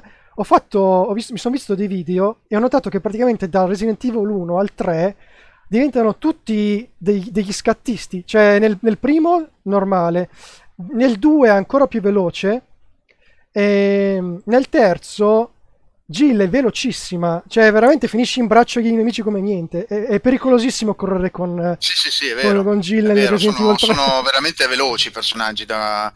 Infatti era un'abilità che per esempio si era strutturata in diversi tipi di giocatori e le loro performance. Un mio amico ad esempio era bravissimo a dribblarli. Io non so come facesse, però con tanto di croce direzionale, quindi manco lo stick, lui li dribblava e li colpiva con il coltello, solo con il knife, solo col coltello li affettava e scappava via e riusciva benissimo in questa cosa. Ah sì, guarda, io consiglio, io sono un appassionato di questo, mi rilassano, eh, guarda, se avete un sonno, io- se non avete problemi di insonnia vi lo consiglio, Eh, ci sono tanti, cercate Resident Evil No Knife, Challenge e quant'altro. State attenti però, perché alcuni sono bastardini e se usano il gioco moddato, eh? Mm, Quindi sì. non Ah, sono no, no, io l'ho visto uh, face to face. No, sì, sì, sì, no, ma ci sono tanti che Perché fanno ne- robe, ne- robe nell'ottica, nel- ne- nell'ottica del mio amico, la follia delle follie, quando anche lui aveva scoperto che in effetti gli zombie sono ricercatori dell'ombrella, lui disse: Eh, eh, ma sono esseri umani, io non li voglio uccidere. Quindi lui li dribblava, li eh, faceva cadere al suolo, li azzoppava e poi scappava via. Questo mi ricorda il Bl-. Bloodborne, il Powder King di Bloodborne, non so se ve lo ricordate, vabbè. che, ave- che aveva detto era un personaggio Bloodborne, quello con la mitragliatrice, non so se ve lo ricordate. Ah, Sì, che ehm, alcuni, alcuni lo salvavano. ma Giura, Giura, mi Sì, sembra si può salvare. E No, lui, dice, no. lui- dice proprio questo. Lui, lui ci dice: Io quando ho scoperto i Powder King, avevano, quando hanno scoperto lui in particolare che Powder Kegs. eh, Powder Kegs, cos'era? Powder Esatto, Kegs, sì, sì. Powder King, Quando, sì. quando aveva scoperto che erano i mostri erano in realtà persone, si erano rifiutati di essere cacciatori. Vabbè, piccola digressione. Mm. Comunque, no, eh, volevo semplicemente dire due cose. Io sulla cosa sugli inventari in 3D, una delle cose che mi ha fatto impazzire la prima volta che ho giocato, veramente, sono, me- sono tre ore, sono ritornato alla villa ho cercato ogni stanza. A un certo punto c'è un enigma per cui tu devi aprire una fontana per accedere al laboratorio finale, quindi Mhm. siamo verso veramente la fine Sì. del gioco. E tu ah, capisci che ci vuole da un lato il medaglione del lupo e dall'altro il medaglione dell'aquila. Ci sarà anche per aprire 2, questa questa cosa. cosa qua, sì. Eh, Sì, sì. Io, io sti medaglioni non ce li avevo, però Eh. avevo un libro del lupo e il libro dell'aquila. E io dicevo, provato a metterci dentro il coso del medaglione e il libro, ma non andava. E io dicevo, ma come cazzo devo fare? Dopo due Eh, ore non- di gioco, ho provato, a- alla fine ho provato a, aprire Sì, a- a leggere sì. il libro Esatto. e finalmente ho scoperto che aprendo il libro dentro c'era il medaglione. Ah, guarda, io Ma ti dico, C'erano dei Però- pezzi che io ho fatto col passaparola perché all'epoca si andava tanto di telefonate, la rete era ancora un po' embrionale, diciamo, quindi eh, anzi non esisteva neanche, faccio, era ovviamente un paradosso, però eh, eh, si andava per telefonate, quindi eh, io telefonavo mio amico Giacomo a uno dei Giacomi perché ne avevo diversi e praticamente dicevo "Eh, ma come cazzo si fa quel pezzo? Ah ma no devi aprire il libro ah devo fare check Mm. eh, che cioè, era, era una scoperta incredibile all'epoca perché comunque Tra l'altro, eh, perché comunque tra l'altro in inglese non, cioè i libri non si chiamano libro dell'aquila, libro, ma almeno in inglese mi sembra uh, Book of Doom 1, Book of Doom 2, Sì. quindi non c'è... Sì, però avevano, so, uno era rosso, uno è blu e Sì. avevano il sopra il vero. ci poteva arrivare però comunque non te lo diceva neanche Non te lo diceva, gioco, non te lo non ti diceva questo è il libro dell'acqua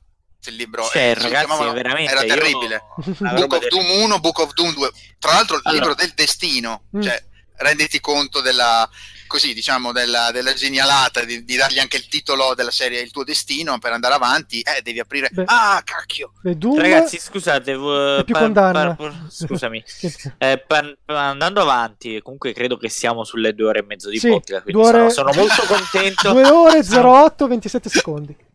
Sono molto non abbiamo contento, detto no, niente, no, non abbiamo no, detto. dire, però è molto interessante. Io vorrei eh, passare a un altro comparto del gioco. In questo Luca, grazie alla sua eh, insomma, al suo capacità, al suo talento da musicista, credo, eh, credo che sia il migliore a rispondere Assolutamente.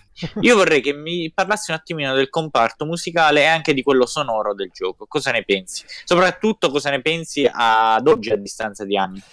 Ma allora, ehm, questo gioco presenta sia delle raffinatezze che anche degli approcci, secondo me, un po' più, di- un po' più ehm, anche discutibili. Una raffinatezza, per esempio, è quando esci da questa porta che ci vogliono quattro sigilli circolari.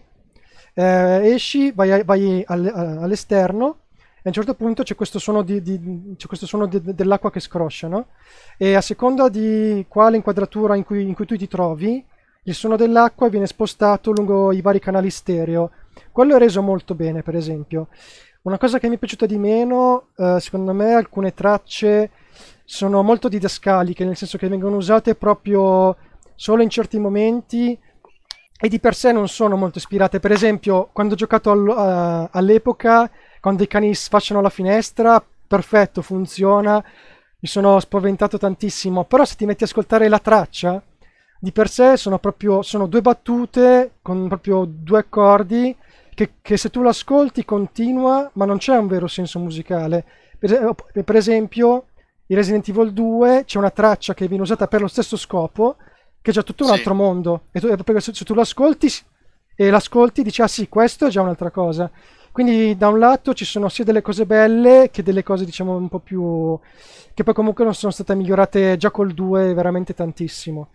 Eh, un altro Il com- comparto sonoro, scusa, scusa, Sì. parla. Ecco, eh, sì, e il comparto sonoro, allora, allora, no, sempre per le musiche, per esempio a me piace molto anche la traccia dell'atrio, è molto bella, la traccia di quando incontri Rebecca, la- poi c'è anche quella della stanza del salvataggio, e poi ce ne sono altre, magari quella, de- quella della cucina per esempio è molto caotica, che magari il senso era proprio quello, eh, cioè di fare una traccia caotica. Ricordiamo come è stata cambiata uno dei Mamma mia. meme più famosi del, del- di Resident Evil fu che, eh, piccola parentesi, Resident Evil cambia molto le musiche a seconda della singola versione, anche tra il Mm. giapponese e l'occidentale cambiano le musiche.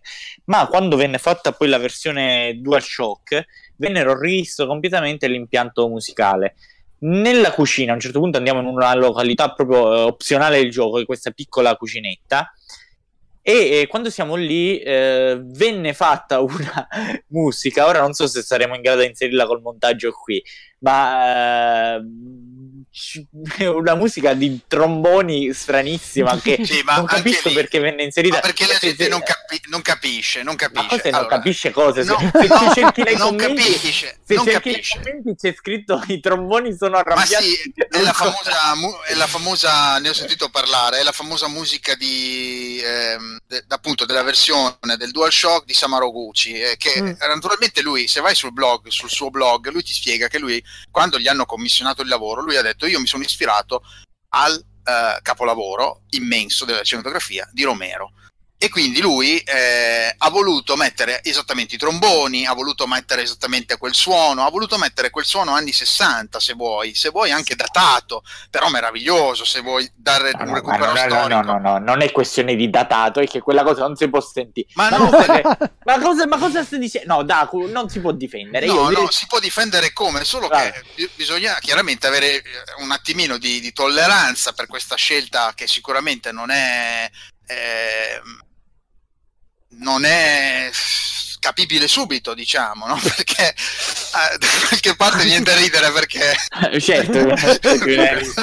perché da qualche parte ho letto qualcuno che l'ha definita qualcuno che l'ha definita un'orgia dei Peanuts. Sì. è come, è come se gli adulti dei Peanuts stesse facendo un'orgia. Sì, Oppure sì. un altro, ti ho detto, un altro ha scritto eh, perché- i tromboni sono arrabbiati l'uno con l'altro. Sì, vabbè, però perché- Brom, brom, brom, brom, brom, brom, brom. Sì, perché c'è scritto ora io... I commenti sulle, sulle, tracce che si possono trovare ah, su YouTube, voi cercate no? direct anche quella Shock. Però scusa, se cercatelo su YouTube, però insomma, se voi partite, voi immaginate di essere Resident Evil, andate in una cucina buia, se con delle atmosfere, no? E a un certo punto comincia a partire poro, poro, poro, poro, poro. Eh, vabbè, eh, l'ho spiegato, nel senso, vabbè, è, sì. è, chiaramente una citazione musicale, un sound design molto eclettico, se vogliamo. Scusa, Luca, che tu che ne pensi che sei un musicista di questa oh. improvvisa? Mm. Eh, non, so. non, mi, non mi, no, più che altro... No, ma io non dico che mi convinca, eh, dico che eh, contestualizzato nell'ottica de, di, mm. del, dell'autore che ci ha lavorato sopra, che poi non è l'unico autore che ha fatto... Però sai che, cioè, almeno io ho letto su, su, Samura Gochi, Mam, su Samura Gochi Mamoru, insomma, ci sono degli aneddoti un po' particolari. Per esempio che ho letto che a partire dai 34 anni si era finto sordo. Sì, sì l'ho sentita per, anch'io quella cosa sì, lì, vabbè dai. Che, che, poi stato, che, poi è stato smascherato, ho letto sempre da un altro compositore te, che si chiama, uh, si chiama Takeo Noguchi, che sì. era una sua esibizione aveva notato delle somiglianze con delle opere contemporanee o meno, di magari di, di dei pezzi meno famosi di altri autori. Ma quindi secondo te un, un imboscato della Capcom che l'hanno messo lì ma che in realtà non era capace? Perché poi ci Vabbè, sono anche non so, non, non Fumitaka so Fumigami che ha fatto l'opening song e la editing song eh, diverse mm. nella versione giapponese di Resident Evil del primo. Mm. Io lo eh, esatto, scusa, le, parliamo un attimo dell'ending giapponese del primo, ma sembra uscita da, da, da City Hunter, eh, tipo, eh, è presente eh, quelle è presente quando quelle, quelle lo... negli anni, sì, negli anni sì. 80, negli anni anni 80 c'erano queste City Hunter. No, no, no, no, no vabbè, quella no. no non sto parlando dell'opening. Parlo di queste queste ending melodiche molto sì, dolci, sì. molto, molto stucchevoli, molto stucchevoli. Ma cosa c'entra con Resident Evil? Eh, quelle...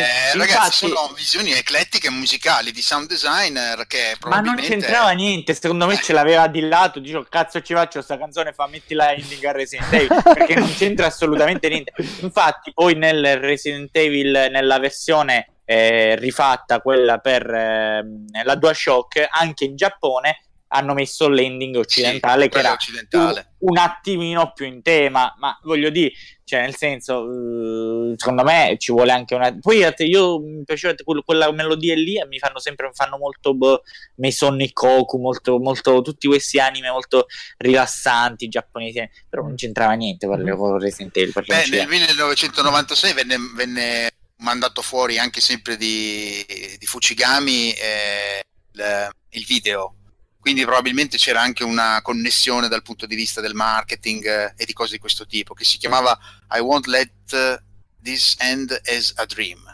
una cosa del genere, sì, mi pare di averlo nei, nei miei file, una cosa del che era appunto l'ending music della versione giapponese che poi però venne eh, venne bloccata, non so per quale motivo, e dovettero rifare la versione e rifece quella poi della versione occidentale, no?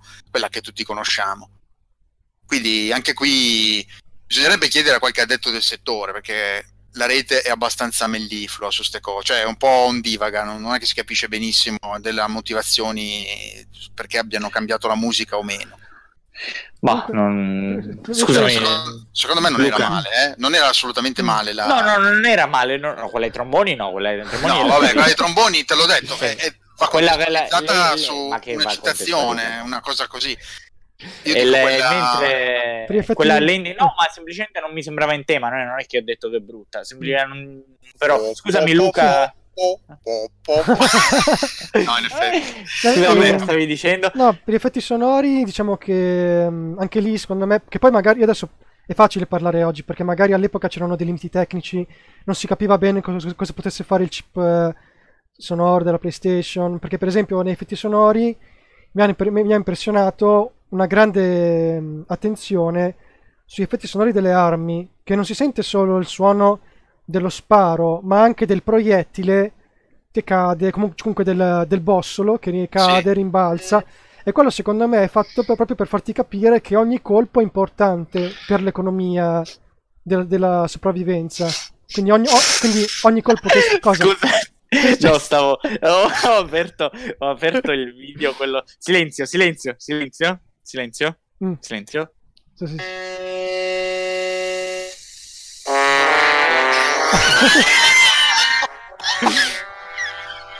Dai, Jacopo, è il tuo momento, devi difenderlo. Difendi, No, e diciamo che sembra anche un po' Monty Python. Silenzio. Sembra un po' alla ricerca silenzio. di Santo Grande. Silenzio, la parte migliore, silenzio.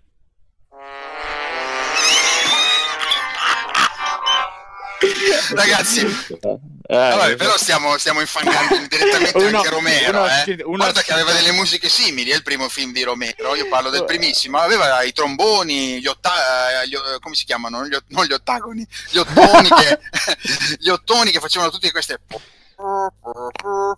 Comunque lui disse che si era ispirato alla versione classica degli zombie, no? Uno ha scritto è un funerale di clown. Vabbè, dai, lì No, in realtà guarda che ce l'aveva il suo stile. Scusa, no, va bene, senza dubbio, non voglio rispettare. Ma non te, le, non te le ricordi le musiche no. del primo film di Romero? Sì, no, eh, allora, non erano così. No, sì, un conto, io non è che sto dicendo Ma per Paco quando c'è il tizio di colore no, il nero che parla detto, con. Non è eh. che non ci dovevano mettere gli ottoni. Sì. Non sto dicendo questo, non sto dicendo pa- che è fatta così, non è proprio... La però, partitura, perché tu la vedi comica, perché... Eh, vedi perché è comica, ma in realtà non è così comica. Cioè, veramente stai difendendo l'indifendente. Però no, ma no, ma ragazzi, dovete guardare anche il film tipo di Roger Corman. Io apprezzo detto, suo... Guarda, io apprezzo sinceramente. No, ma lui l'ha detto, si è ispirato al classicismo fi- dell'orrore. Il classicismo dell'orrore, mh, mm, andando anche sulla Universal, eh, aveva queste sonorità, aveva questi suoni, aveva questi eh, in, in, Dracula eh, non morto e contento con Liam Neeson ma secondo me è più morto e contento no no no Senti, in basta, no, no solo, solo una, no, ah, solo una no, parentesi sono due ore e mezzo no. di podcast non sto a ascoltare te che difendi questa merda passiamo avanti comunque eh. guarda che anche in certi film di Christopher Lee tra Dracula scene tipo Oh my god, it's a Dracula! No, questo, questo l'ammetto. Quelli, ok, quelli, ci la, la, queste No, no, no, okay. i film, del, i film della Hammer eh, effettivamente eh, eh, avevano ogni tanto questa cosa. Questo, è, questo l'ammetto, questo l'ammetto. Comunque passiamo avanti. Basta, effetti... No, in realtà mi stai dando ragione perché in realtà ti stai sghignazzando no, no, stai no, no. Stavamo parlando degli effetti dai. sonori. No, effetti sonori, eh, anche lì ci sono appunto i spari, c'è molta attenzione anche per far capire che ogni, che ogni colpo esploso è un colpo andato, nel senso che comunque le munizioni sono limitate, non solo l'inventario. E un altro, ci, sono anche, ci sono anche degli effetti sonori uh, un po' a risparmio, nel senso che poi vengono, uh, si vedono anche in tanti altri giochi, per esempio c'è l'effetto uh, de, del, del, del, del, lupo che ulula, che si sente per esempio anche in Symphony of the Night, proprio sì. è uguale identico nella uh, libreria di suoni che sì, sì. si passavano. Oppure sì. nel, nel, boss finale di Apocalypse, il gioco con Bruce Willis. uh, il, il, come fai a ricordarti queste cose? C'è, c'è il boss finale, purtroppo... praticamente fa, fa, lo stesso verso dei cani durante il filmato iniziale, identico. Quando fanno, quando fanno quel verso lunghissimo. Ragazzi, Apocalypse da giocare. Eh? Scusate, ma sono io, Luca? Poi magari tu hai più orecchio queste cose. Mm. Sono io, Luca, oppure i suoni dei menu di Resident Evil di selezione degli oggetti sono stati usati poi nei menu tipo del, della PlayStation, di queste cose così? È possibile? Ah. Mm. Beh, all'epoca avevano delle librerie di suoni, no? Avevano delle librerie di suoni. Comunque c'è stato nella, nel 2017 consiglio di andare a vedere eh, eh, The Sound of Horror eh, alla GDC del 2017 eh, dove c'erano eh, Akiyuki Marimoto, Kenji, Ko- eh, Kenji, Kojima e Ken Usami di Capcom che spiegavano tutto il percorso evolutivo del suono di Resident Evil fino ad arrivare a Resident Evil 7. Dicevano delle cose molto interessanti. Ah sì tipo... sì, l'ho seguito, molto interessante. Parlavano della grandezza della colonna sonora del, della cucina della Director Cut, vero? No, no, par- parlavano, parlavano di, di... Dai, su, dai, no, beh, ovviamente... No, no, lo so, lo so. Ehm, parlavano del del lavoro con il level designer, eh, della musica, eh, del workflow cosiddetto, no?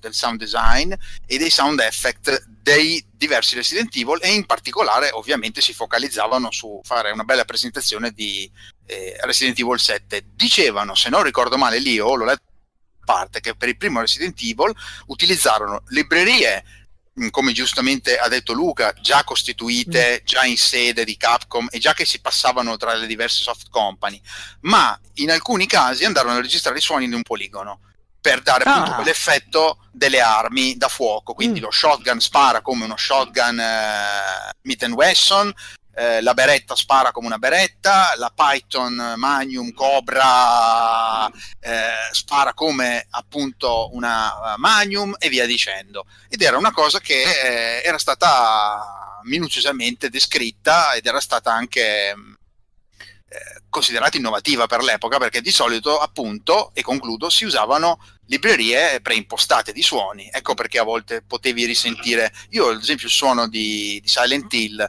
di quando salvi l'ho risentito in altri giochi. Mm. Eh, ma esatto, sì, ci sono suoni, sono anche dei suoni, i suoni Silent Hill quando esci da- Mm. dai menu, cioè quelli, i suoni dei menu di Resident Evil, Silent Hill, io li sono sicuro di averli sentiti in sistemi operativi, ma magari mi Sì, sbaglio. sì, sì. No, no, no, no, eh, l'hai sentiti anche in alcune sicuramente, perché erano dei suoni precompilati, diciamo, adesso non so esattamente il termine, che però si passavano tra le soft company per ri- risparmiare e andare all'utilizzo veloce e, e rapido, insomma, perché no- un tempo anche i budget erano più risicati e soprattutto, ah, non l'abbiamo detto, Mikami non pensava assolutamente di creare un fenomeno come Mm. Resident Evil. Per caso, cosa, eh, scusa, di, Anzi. di, no, no, scusa, di- per caso parlavano anche dei corvi? Del suono dei corvi, se era... Perché il Eh, suono dei corvi è cambiato, nella, ricordo nella, Sì. nella Saturn è cambiato. È una delle Sì, cose che cambia parlavano- parlavano di queste cose. Comunque, non mi, mi- mi pare sia lì che ehm, ovviamente danno un ampio spazio a Resident Evil 7, però accennano anche al fatto di certe librerie di suoni, sound design di Resident Evil e di, di Biohazard. Quindi. E quindi, tipo, Biohazard ha detto, non lo so, c'è un momento in cui dicono Biohazard in realtà aveva queste cose già da tempo, noi abbiamo fatto semplicemente un aggiornamento, no? Mm. che poi tra l'altro ne parleremo del 7, anche lì ce ne sarà da dire. Tra l'altro i corvi sono interessanti perché non sono schedati, cioè non- perché non, non sono esperimenti, perché di fatto i, i corvi aggressivi si formano probabilmente semplicemente perché vanno a beccare i cadaveri infetti. Sì.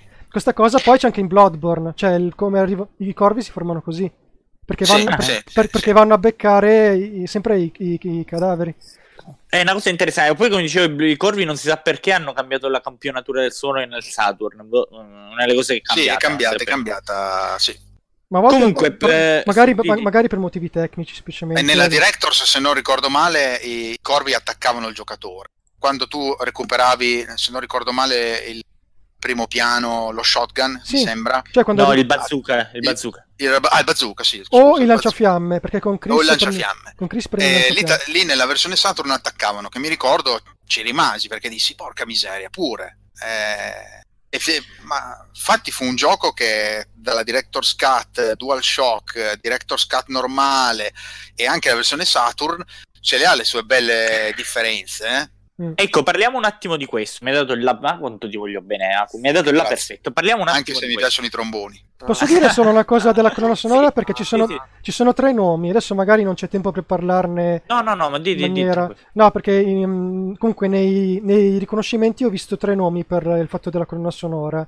Abbiamo To- eh, Tomozawa Makoto, Kai- Kaida Kari, che tra l'altro lei si occupa... Lei, lei in tutto il gioco, almeno stando a quello che ho visto, a parte aver fatto prima di altri progetti Capcom come eh, Cyberbots, Full Metal Madness, il secondo, il, ha fatto il secondo Darkstalkers, mamma Eh, mia. e poi eh, o comunque ha lavorato eh, magari alcune tracce, non so se ha fatto tutto.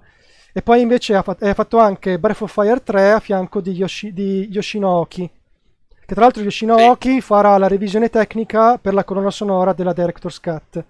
E mm, Kaida Kari è stata quella tra l'altro che ha fatto la traccia che si chiama Dismal Field, che praticamente è il sound ambiente degli esterni, quello con i grilli, con i lupi. eh, Sì, eccetera. capito. Esatto, lei che l'ha fatta. E lei, il suo compito principale però, è stato quello di convertire le tracce eh, in modo che funzionasse, che, che fossero ben eh, riprodotte con il chip della PlayStation. Quindi il suo contributo è stato più che altro, è sta- è stato più che altro tecnico. Mm. Poi abbiamo Tomozawa Makoto, che lui aveva, allora, il primissimo progetto è stato eh, Mega Man Dr. Will's Revenge. E invece poi ha, fatto, ha, fatto, ha lavorato anche per Aladdin, e, a cui aveva lavorato anche eh, Shinji Mikami. Sì, ma lui si era fatto le ossa su Ala e proprio mm. per questo, piccola parentesi, venne, gli venne dato Sweet Home perché già aveva fatto un buon lavoro lì. Sì. Tra, l'altro in uh, Sweet Home uh, allora, uh, c'è la traccia del combattimento che viene ripresa in forma orchestrale per il trailer giapponese del primo Resident Evil. Veramente? Sì, sì, Qual sì. È? Non ricordo. Poi fatta... Na, na, na, ma, ma, ma, ah, interessante. No, fatto, vedi, fatto sono cose che si scoprono a, no, ad avere un musicista. Assolutamente. E... Assolutamente. Però il, magari il nome tra tutti che spicca di più, magari perché è più popolare, è quello di uh, Masami Ueda. Che, ah. tra, che tra l'altro è quello che nei Resident Evil, almeno stando a quello che ho trovato, ha praticamente fatto carriera perché nel primo Resident Evil era uh, uh, General Composer, nel Resident Evil 2 diventa Composer e poi nel terzo diventa Chief Composer. Poi Ueda ha fatto carriera, ha lavorato anche come sappiamo in Devil May Cry, Bayonetta, perché poi è andato eh, ai Clover. Mi, mi inserisco, poi ti lascio, ti lascio, concludere. Beh, comunque, voglio dire, a Resident Evil 1 ci ha lavorato gente come, mm. a parte il citato Mikami, ci ha lavorato Hideki Kamiya, gente come Junta Keuchi, cioè mm. ci ha lavorato veramente, eh, per, per dire Junta Keuchi che viene spesso poco menzionato, eh, mm. ha lavorato a robettine come Lost Planet 1 e 2, Onimusha, cioè eh, Final Fight 2 addirittura, cioè, tra, insomma, tra l'altro ci ha lavorato eh, della gente veramente con le palle quadrate Resident Evil. Pensa, primo, che, pensa, eh. pensa che ci ha, ci ha lavorato anche Ka- Kazunori Kadoi, che in Resident Evil... Allora adesso lui è il direttore creativo del remake del 2. Eh, e, sì. nel primo, ah. e nel, nel primo Resident Evil era, suo, le sue mansioni erano System Planning e ca- uh, Camera Teams. Quindi, sì, era, era, quello che si occupava di, del, dell'inquadratura della... Sì. Tra, tra, l'altro è stato anche interessato da Edge, proprio per il remake qualche mese fa, e diceva anche per, che anche per limiti tecnici la villa non ha sempre molto senso, è anche spesante per quello, perché per limiti tecnici magari a volte ti trovi un corridoio lungo con una porta, apri la porta, cosa c'è? Un altro corridoio lungo eh, insomma è, è, è, molto spaesante, però dice anche che appunto allora uh, i giocatori erano più, insomma, era più facile che perdonassero certe cose che ci facessero meno caso, oggi invece non puoi, infatti con la stazione di polizia del 2 hanno cercato appunto di renderla il, il più credibile possibile, più proprio, credibile possibile. proprio a livello infatti, strutturale. Dopo farò la prova, eh. diciamo eh, però immaginavo che avessero fatto questa scelta, anche se le geometrie sballate e le geometrie AL, tra virgolette, mm. quelle un po' kubrickiane, mi piacciono molto, Beh, quelle certo. che ti, ti, allontanano dalla concezione dove tu sei immerso in una situazione che non riesci bene a definire perché i tuoi sensi percettivi vengono ingannati. Mi ricordo che Resident Evil ha tantissime zone con un'apparente illogicità architettonica di fondo, però era, era bello anche per quello, eh? almeno a me piaceva tantissimo i tromboni del resto. Va bene. Vabbè, lì potevano farlo, dico questo, e poi passiamo al tema versioni. Sì, ecco. Secondo me lì potevano farlo anche per il fatto che non avendo un, degli spazi 3D, eh, tu la villa te la potevi costruire come volevi, cioè potevano sì. essere due, due, corridoi paralleli per dirti il corridoio, quello dove c'è il trovi il primo zombie, e la, la sala da pranzo che dovrebbero essere paralleli, però possono avere strutture lunghezza differente perché? Perché non te ne frega niente. Poi ri... l'importante è che la mappa, poi quella di gioco torni, però poi il resto spazialmente la puoi fare un po' come cazzo vuoi, parliamoci chiaro, anche perché erano aree diverse. Ricordiamo il Magnifica il Magnifico è ormai poi diventato fino al 3, poi è stato abbandonato. No, forse c'è anche in Code Veronica. Il magnifico uh, artificio tecnico di mascherare i caricamenti con la le porte che si aprono, sì. con la cutscene delle porte che si aprono mm. tra una sì, è vero. E, ehm, passando appunto a quel tema che accennavamo, sì, un po' l'abbiamo già sviscerato in realtà, però due o tre cose da dire secondo me ci sono, quello delle varie versioni. La storia editoriale dei Resident Evil, dei primi almeno, ormai non esiste più, eh, stanno venendo a prendermi, scusate la, la, la, ah, ah, ah. la, la diffrusciante memoria, la, la, l'ambulanza. Mm-hmm. E, ehm, il, la storia editoriale dei primi Resident Evil è piuttosto complicata. Ai tempi, tra l'altro, non è che eh, bastava fare una patch oppure scaricare la nuova versione da internet, dovevi proprio fare uscire un'altra versione se volevi aggiungere o togliere qualcosa. E eh, per quanto ci concentriamo appunto sul primo Resident Evil, abbiamo detto che eh, mettendo a parte il discorso early build e demo, che comunque se siete appassionati del gioco, se già conoscete Resident Evil a memoria, quindi volete, siete, volete essere dei feticisti del titolo, vi consiglio di cercare su YouTube, c'è gente che le sviscera, le, le, le rompe, prova a, fare, prova a raggiungere il più là possibile demo al tempo, comunque sono veramente un mondo molto molto interessante, mette a com- comparazione varie demo early build del gioco. Parlando del gioco in sé, ha avuto una struttura, una, una storia editoriale molto complessa. E tu, Luca, quale hai giocato, se posso chiederti? Io ho giocato la DualShock, ma con i filmati non censurati e con la colonna sonora uh, della, della, della, no, basta, no, basta. no, no, quella della Director's Cut. Esatto, questo è molto interessante perché eh, sì, non esiste questa versione, versione, fatta in casa, lo dico subito. Eh, sì, l'hanno sì, fatta sì, per, per, ovviare a certe problematiche che c'erano. Eh, che lasciamo perdere. no, il, perché re, già la versione, la prima versione, eh, la versione occidentale ebbe diverse, ehm, diverse cose diverse rispetto alla versione orientale. Abbiamo già detto che alcune musiche erano diverse, l'ending era diverso, il, a livello di gameplay i, gli ink ribbon cioè i nastri che eh, trovavamo per salva, trovare ne trovavamo solo uno e non tre. Eh, non c'era l'auto aim errore secondo me gravissimo perché non è che rendeva il gioco eh, più difficile lo rendeva impossibile perché non vedendo il nemico non potevi mirare quindi che cazzo di, di mira dovevo fare se non lo vedo il nemico? Se il nemico è nell'altra parte dell'inquadratura fissa nell'altra schermata della stessa stanza io non lo sto vedendo come faccio a mirare questa cosa poi con gli Hunter è una cosa terribile perché gli Hunter erano veloci, non avevi neanche il tempo di poterti posizionare rispetto a loro. Tra l'altro sono, abbastanza, me... sono anche abbastanza imprevedibili perché non, è veramente difficile capire se stanno per saltare o correre. O correre, ah, esattamente, quindi anche lì lo rendevi estremamente difficile. Ma una cosa interessante che, ci port- che aveva la, eh, che affligge la eh, versione occidentale, che ci porteremo dietro fino alla DualShock, era il, eh, le censure. Ah, le sì, censure giusto. erano tante, Mamma interessavano mia. sia i filmati sia eh, poi in game.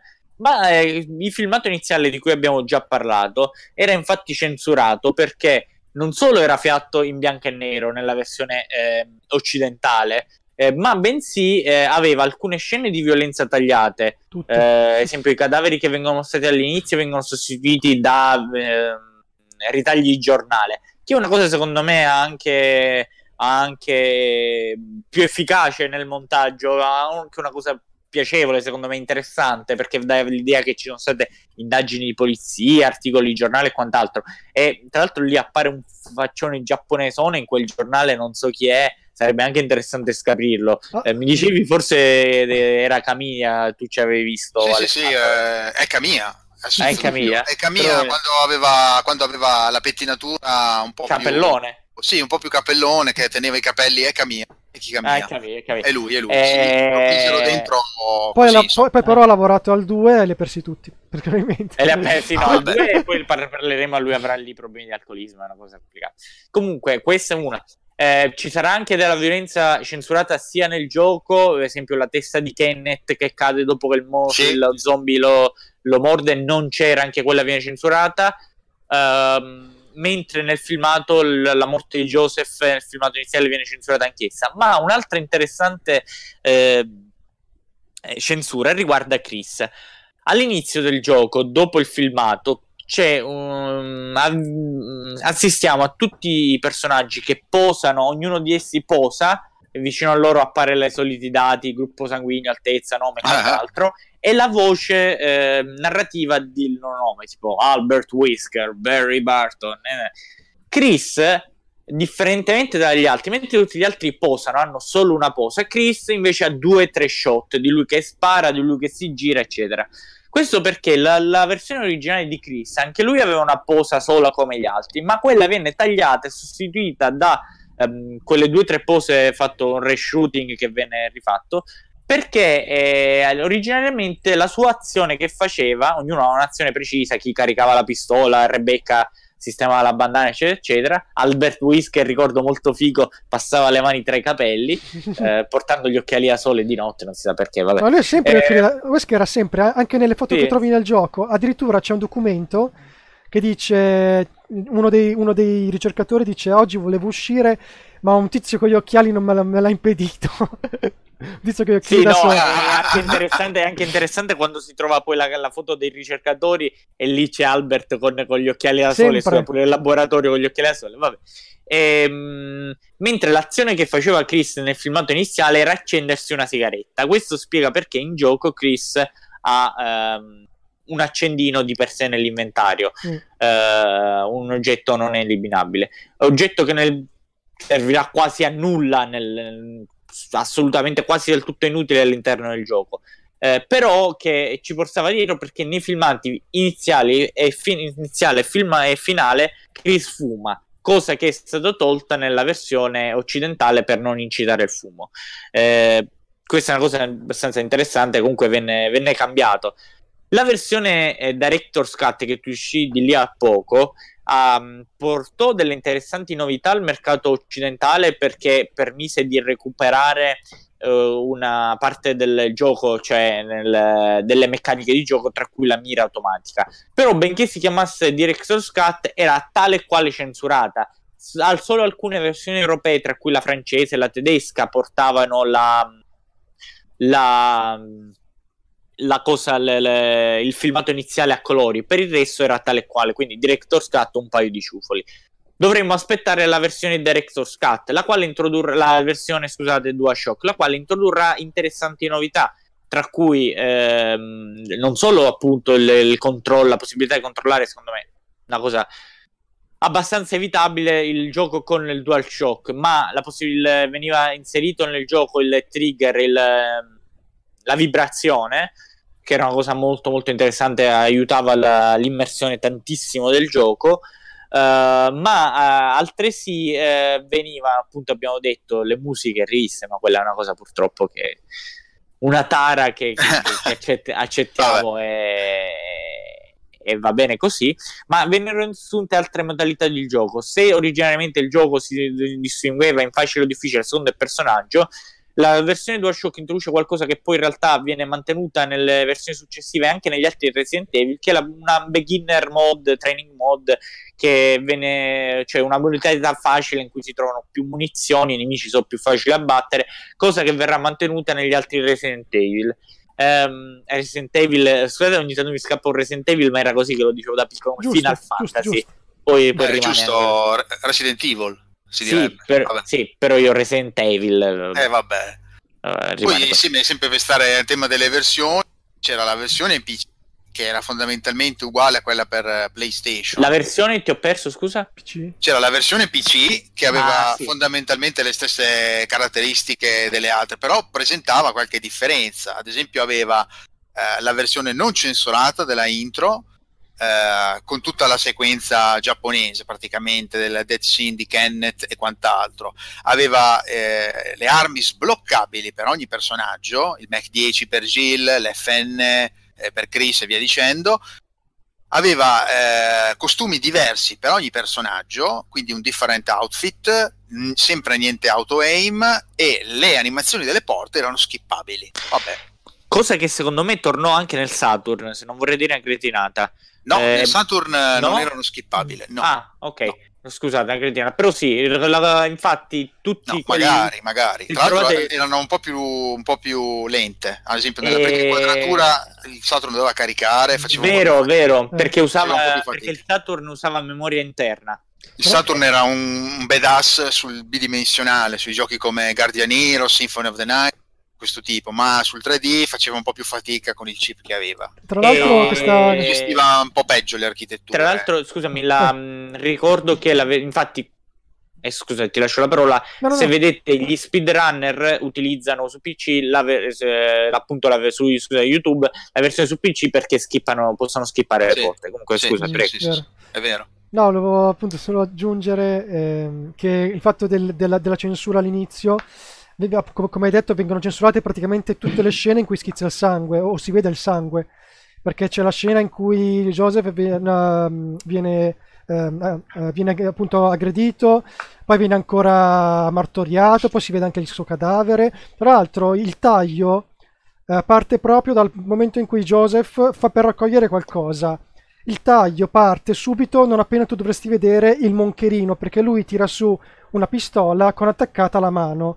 Però la scena uh-huh. si ferma non appena dovresti vedere l'osso. Quindi io per vent'anni ho vissuto, ho vissuto nelle bugie perché ero convinto che stava effettivamente tirando su un braccio e il braccio era ancora attaccato, invece no, era proprio questa cosa l'ho scoperta solo adesso rivedendo le scene non, non tagliate. Poi c'è tutto. C'è e, tutto... sai che c'è un, un grande. Cioè, per anni si è dibattuto di chi fosse quel braccio. Mm. Perché teoricamente doveva essere di Kenneth, ma Kenneth è di colore. Eh, quindi quella mano invece sembra di una persona caucasica. Sì. Eh, in realtà eh, poi scopriremo solo con lo zero di chi finalmente era quella mano. Ma che è il mistero collegato direttamente a chi pilotava l'elicottero Bravo, che non si è mai capito della Bravo, eh, fino appunto a Resident Evil Zero.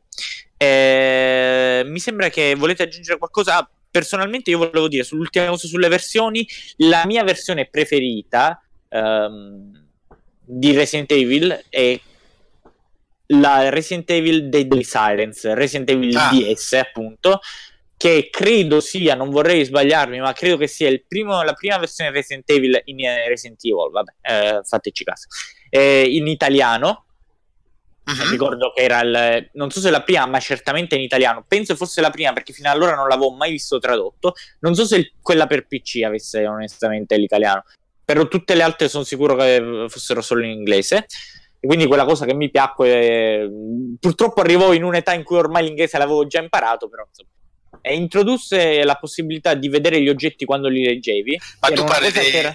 Deadly Silence, parli? Sì, sì, Deadly okay, Silence. Ok, ok, non avevo capito, scusa. Introdusse la possibilità di vedere gli oggetti quando li leggevi, perché prima questa cosa era stata tolta precedentemente, perché mh, alcuni oggetti avevano scritte in, in giapponese.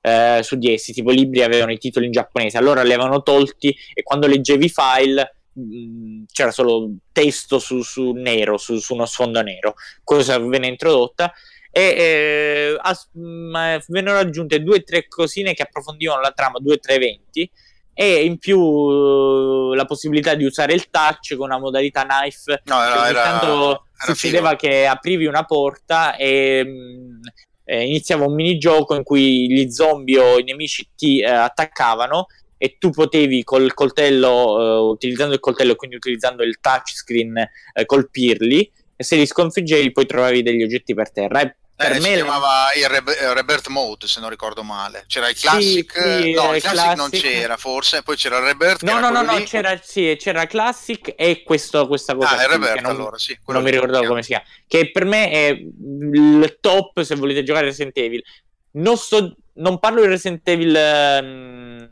Rebirth Resident Evil per GameCube, cioè il, il remake, diciamo. Quello io no, lo no, considero... No, si chiamava... Sì. sì, sì, sì, quello lo considero un gioco a parte. A Se parte, noi consideriamo parte, sì. Il primo Resident Evil, la miglior versione per me è quella su DS. Resident Evil Deadly Silence è imbattibile eh, perde eh beh, un pochettino il lato tecnico per il resto ah, sì, aveva, aveva, veramente tanta roba eh. c'era l'abilità per esempio di girarsi di 180 c'era potevi utilizzare il coltello senza Bravo, sì, sì. Era, era, una figata era, era, era senza posa lo potevi utilizzare forse c'era, volo, solo, c'era solo la censura nell'intro se non ricordo male c'era l'intro censurata e, Sai che non mi ricordo. E la roba con Kenneth anche era censurata con la Io non capisco Kenneth. comunque perché tutte queste cose non escono su Switch. Cioè, perché io non posso giocarmi questo Resident Evil su Switch e non, non mi è.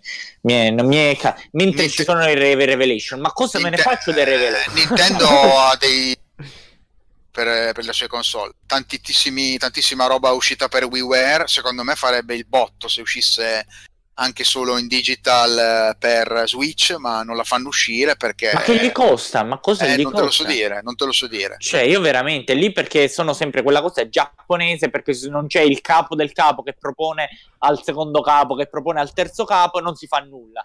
Ma c'è una cosa, mi mangio le mani. Hanno beh, loro... beh loro, loro, hanno questa formula, hanno questa forma piramidale del per esempio io ho lessi un'intervista, non c'entra niente, però eh, lessi un'intervista eh, di eh, un eh, giornalista eh, molto amico del creatore di Il Bleed, la faccio molto breve, che andò a chiedere ma perché non mandiamo e non buttiamo fuori per eh, Xbox 360 una bella compilation con Il Bleed, eh, Blue Stinger eh, per il pubblico del 360 perché non c'era e praticamente gli dissero l'idea è buona ma non dovevi proporla tu eh, vabbè, no, non, mi, non, mi, eh. sembra, non, non mi stai, cioè, mm. ti credo loro hanno, i tipi, hanno no, questa formula molto stretta, molto rigida del codice di comportamento, molto, cioè per esempio tutta la questione tutta la questione, faccio un altro paradosso veloce, la questione che è stata aperta e verrà aperta innumerevoli volte sulla censura in Giappone eh, parte dagli anni, da anni antichi, dagli anni 50, no? Io parlo naturalmente delle eh, sessualità, eh, quella che viene censurata eh, nei eh, adult video, ma anche nei, negli entai, in tutte le cose. No, scusa, allora, evitiamo di parlare. No, prego. non lo so, però parte dagli anni 50 perché cosa successe? Successe che quando in Giappone arrivò l'amante di Lady Chatterley, bellissimo romanzo che ha delle scene scabrose all'interno, i, i giapponesi iniziarono a portare praticamente, eh, um, iniziarono a, o meglio, il governo giapponese istituì una commissione di censura non per censurare le scene scabrose, ma perché l'amante di Lady Chatterley, che appunto è uno schiavo, no? e quindi è una persona inferiore di rango, eh, lo schiavo fondamentalmente eh, eh, si eh, appartava con una donna altolocata, c'era una differenza di classe e questo dava molto più fastidio al Giappone, al Giappone chiaramente al governo,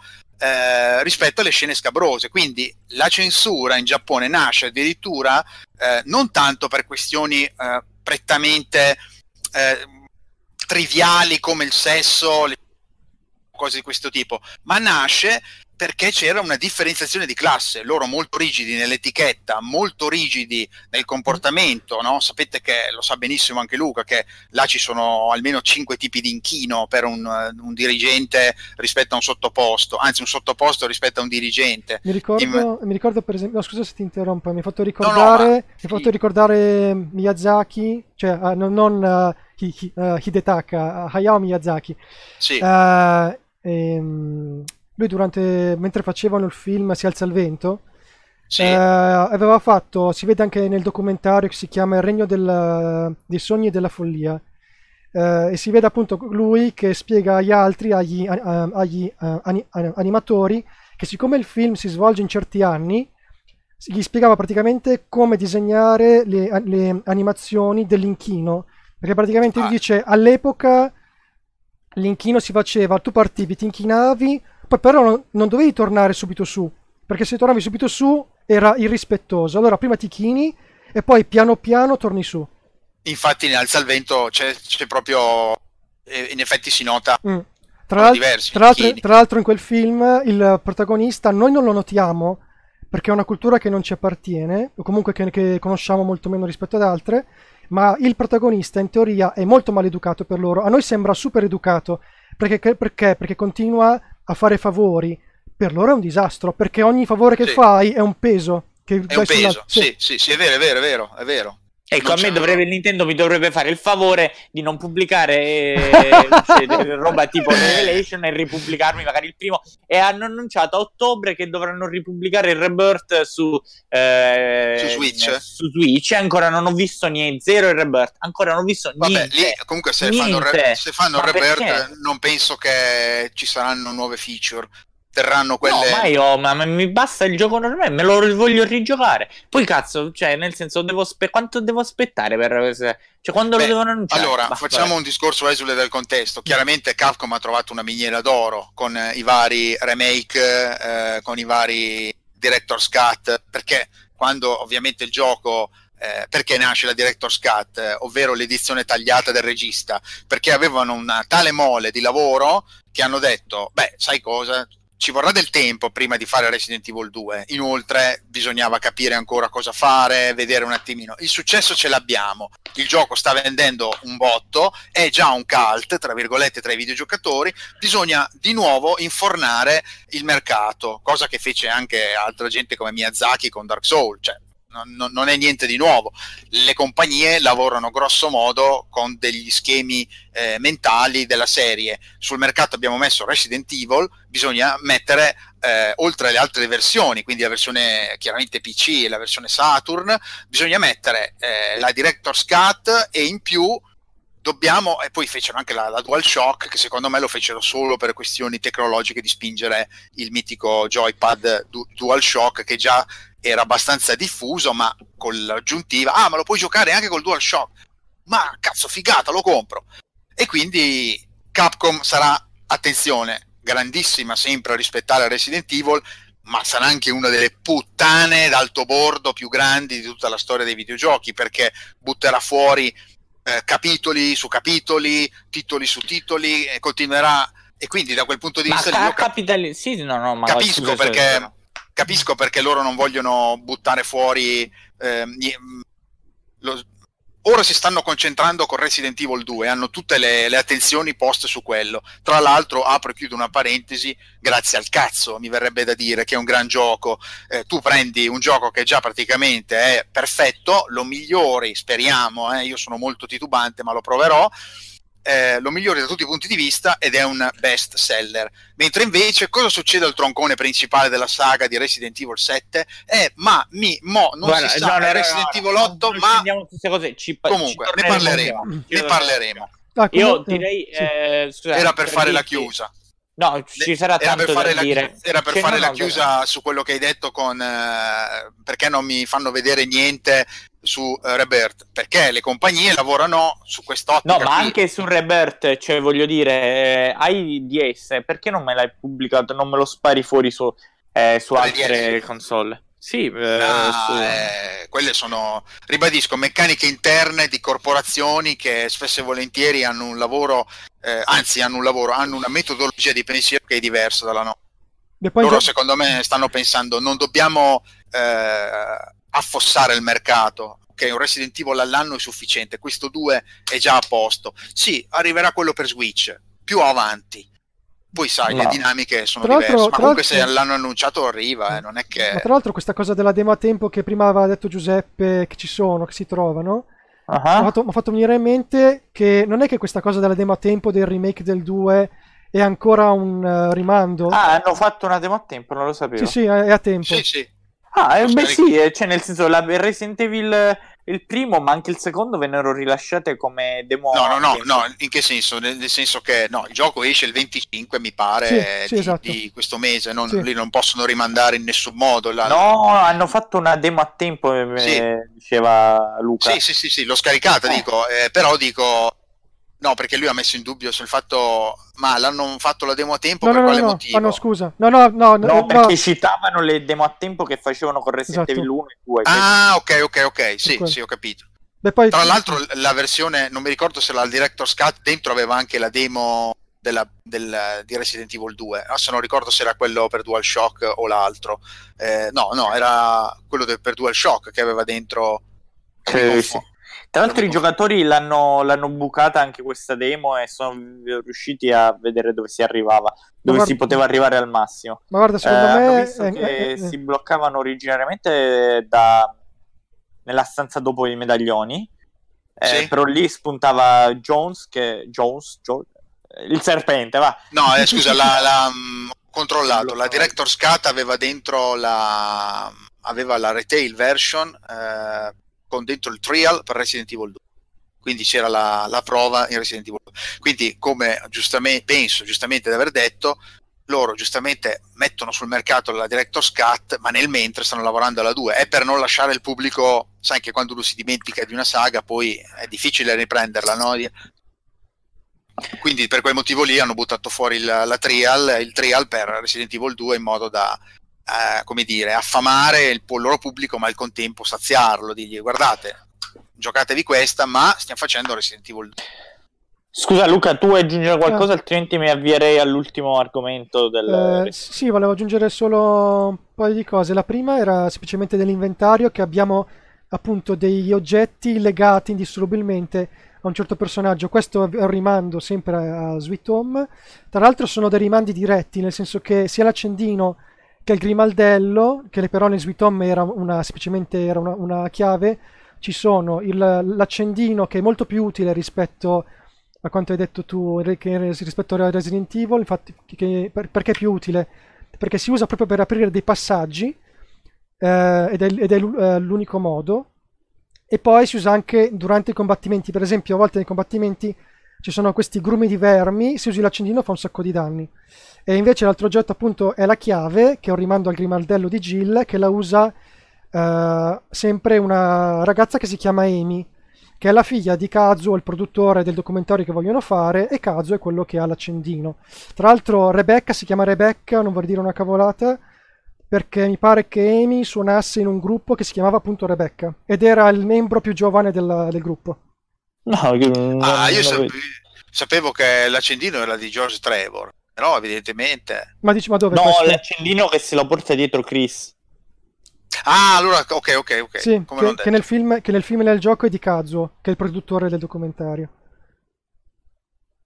Eh, no, questo e... è, è, l'avessero reso da Sweet Home, sì, sì. l'avessero sì. reso altrettanto utile, però avrà la sua mm. vendetta, vedremo in Rebirth, l'accendino intendo, avrà la sua vendetta in Rebirth dove sarà uno degli oggetti, se non l'oggetto più utile del gioco.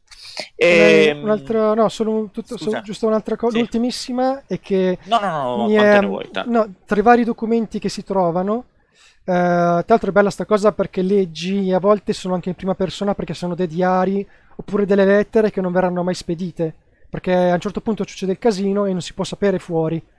E tra l'altro si trova anche un documento sul piano in cui si scrive proprio dobbiamo fare in modo che niente vada fuori da questa struttura. Esatto. E in uno di questi diari del custode capisci una cosa, che il custode sa delle, delle creature perché scrive anche che le deve nutrire e parla appunto, penso parli degli hunter. Che, sì, che, parla degli hunter. Che dice di come che lui gli dicono dagli da mangiare dei maiali e dice che proprio sono, sono, sono proprio sono perversi perché non è, non è, che li mangiano e basta, quasi si divertono, li prendono le, le, le, gli arti, li staccano, così. Quindi lui sa delle creature, però non sa l'origine, non conosce il virus, perché quando lui scrive, penso alla moglie o fidanzata che, che vuole andare via, ma non, vuole, non vogliono farla andare via, ma, non, ma lui non, non dice perché. Quindi lui non sa del virus. Tra l'altro è interessante perché nelle ultime due, ultimi, nelle ultime due giornate c'è la perdita del linguaggio, cioè lui viene, si zombifica e scrive male, sì. un po' com- che, è una, che è una strategia sì, del gotico, che si vede per questo esempio... Questo è, molto interessante quello di... Scusa, ti interrompo? Mm-hmm. No, vai, vai. E, no, no, no, no, vai, vai, finisci. Per esempio in, nel racconto che voi conoscete benissimo, I ratti nei muri... Il mio, uno dei mio preferito di Lovecraft. Di Lovecraft, anche lì alla fine c'è appunto la perdita del linguaggio, ovvero c'è una regressione verso uno stato insomma, più bestiale o senza, insomma, privo di vincoli. Questo insieme al guardiano, credo, del, delle fogne, questo che hai letto tu è il, il diario del guardiano dei cani. Sì. Eh, è insieme, credo, al quello guardiano del Fogno del 2, uno dei pochi eh, testimonianze nella saga Resident Evil di eh, perdita progressiva di senno per la trasformazione in zombie. E questo passaggio, l- le ultime due parole vengono in inglese, vengono, sono testi ichi. Sì, Tasty e Ichi sì. e vengono, sono molto famose tra gli appassionati della saga perché sono una delle prime Mm. Eh, evidenze di questo. Insomma. Tra l'altro, il, gio- il, giorno prima mi sembra che scrive: Oggi è venuto col rompiscatole di... e allora l'ho azzannato. Proprio... Sì, lo, lo, lo... sì, è vero, è vero, è vero. Aveva uh... delle eh. cose incredibili. Infatti, anche questa cosa di questa metanarrazione era molto affascinante. Il fatto che tu capivi a un certo punto che tutti i vari scienziati e ricercatori avevano cercato di contenere la minaccia, chiudendo tutte le zone. Quindi anche quelli che definivano un po' nonsense la, il tono degli enigmi, è ovvio che loro quando sanno che queste eh, aberrazioni del genoma umano possono eh, diventare un problema, cercano il più possibile, quantomeno, di contenerli e di confinarli. Era bella come idea il fatto che dopo chiudono tutte le porte, che cercano di... oppure anche quando trovi eh, quando trovi i file che ti spiegano la vita giornaliera. Anche oggi siamo andati a visitare la cavia 009 e tu piano piano come giocatore assumi queste informazioni e al contempo hai il timore di quello che ti aspetta perché dici oddio cosa devi cosa, cosa, cosa cazzo stanno facendo negli laboratori sotterranei Mm. Scusate, passando all'ultimo, un po' mi, hai, mi dai là, eh, Luca, perché uno degli ultimi argomenti che voglio trattare è che Resident Evil, uh, il primo, ehm, comincerà una serie di spin-off e opere parallele che eh, insomma vengono portate avanti ancora oggi. Uh, una, ricordiamo ad esempio la serie di fumetti, cui addirittura uno degli, degli episodi venne dedicato appunto al, al diario di John che scrive lettere, uno dei ricercatori dell'Umbrella, che scrive le sue lettere alla sua fidanzata Ada, mm-hmm. che poi scopriremo eh, essere eh. una delle spie del, de, di compagnia rivali che apparirà nel secondo. Eh, ma tra tutte le opere più spin-off più importanti, il film arriveranno in realtà molto più in là. Eh, vorrei citare appunto eh, il film che non è mai stato, che era stato dato in mano a Romero. Romero, infatti, dove aveva realizzato un primo film di Resident Evil, ma questa cosa non è mai andata in porto. Realizzò però degli spot, se non mi sbaglio, per Resident meravigliosi. Evil. Uh, doveva anche realizzare uno script molto più fedele al, al gioco. Uh, non piacque, eh, però in giro potete leggere parti della sceneggiatura che poi sono sopravvissute grazie a oggi e sarebbe stato molto interessante. Non aveva quella... Io non, non, non mi dispiace la saga cinematografica di Resident Evil, alcuni capitoli più di altri per carità, però hanno una virata action che insomma si poteva no, anche dare a me. Ti piacciono quelli con Mila Jogovic?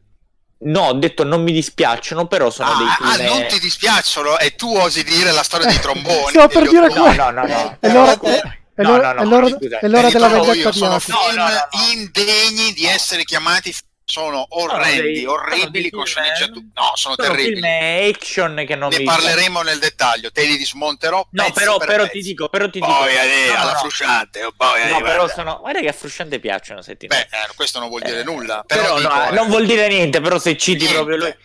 Però per dire, no, vabbè, non niente. mi sto più a parlarne. Alcuni sono devastanti, alcuni invece non li ho dei film eh, ti prego, ma ti, ti prego. Ma non stiamo, non stiamo qui a parlarne, però eh, c'era... Meglio, mi ricordo una scena che era fatta... Sì. Mi ricordo, scusate, c'è una scena nel...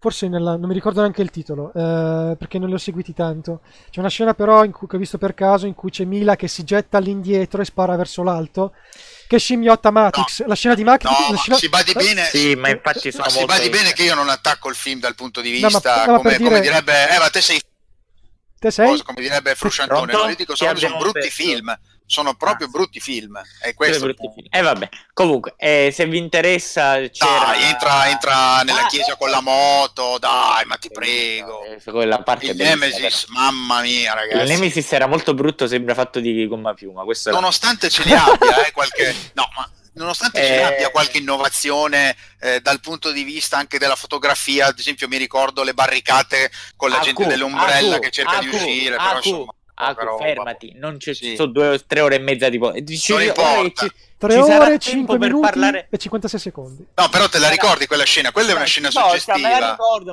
quella quando gli abitanti della, del, di Raccoon verso le barricate. Sì, è bellina come scena, la fotografia. Quella, quella sì, quella mi ricordo che c'è Robert, c'è la citazione a Robert For, eh, Forrest eh, Sperai, sì. scusami, col cecchino. Mi ricordo, mi ricordo pure il Nemesis male, che, che, che, che, si prende a cazzotti la posizione dei box. Mi ricordo Mamma tutto. Però bene, ne, parleremo, ne, parleremo, ne parleremo. Se proprio bisogna, abbiamo parlato degli ottoni. Non è che ci dobbiamo Parliamo anche dei film di Anderson. Che ti devo dire? Ci dobbiamo bruciare tutto alla prima. Alla prima no, puntata. vabbè, però insomma parleremo allora, di film No, comunque, a chi interessa, eh, ci c'era in, eh, in, programma un film con Romero di cui eh, non si è mai visto la luce. Che eh, se siete interessati tro- potete trovare le varie sceneggiature sull'internet. E, ma la cosa più famosa che appassionati che continuò per molti anni a venire furono la serie di romanzi scritta da S.D. Perry. Qui non so se qualcuno l'ha letto. Solo il primo. Molto, molti anni fa. Infatti, no. me l'ero dimenticato, me lo sono ricordato. Ho avuto un flash una sera, infatti, ti avevo scritto. Allora, io lo, l'avevo letto ai tempi e l'ho rilessi recentemente su ebook. Um, praticamente, io ebbi, ai tempi ero così grande fan di Resident Evil che feci i salti mortali per trovarlo e non c'era modo di ordinarlo perché in Italia venne pubblicato dall'Urania Mondadori. L'Urania Mondadori ehm, non ha a quanto pare magazzino, non fa magazzino, cioè stampa quello che vende, vende e poi buonanotte. In realtà l'Urania negli anni ha pubblicato tipo il meglio di Dick, romanzi famosissimi, semplicemente erano edizioni economiche e tascabili, fatte tradurre al eh, biscugino del, del, cognato, a volte c'erano anche errori, a volte invece alcune traduzioni erano veramente carine, ehm, venduti a 4.000 lire poi eh, stessi libri, magari qualche anno dopo si pensi che ne so a Lobotomia, che poi hanno fatto il film Shutter Island, magari hanno successo e vengono ripubblicati tale e quali a 15 euro di prezzo copertina. Mm, quindi eh, più del, del, e, del libro è? E il libro, libro è. No, voglio sapere, Sì. ma che cosa c'è di più? Ah, no, sì, stessa Niente. cosa accadde a Resident Evil. I Resident Evil vennero pubblicati eh, con Urania Mondadori a 4.000 euro l'uno. Io i primi tre soltanto perché mi vende un, un- mi vendette un amico qualche anno dopo. eh, che sono Resident Evil, Caliban Cove e la città degli zombie, credo. Caliban Cove, non Ma è uguale la storia?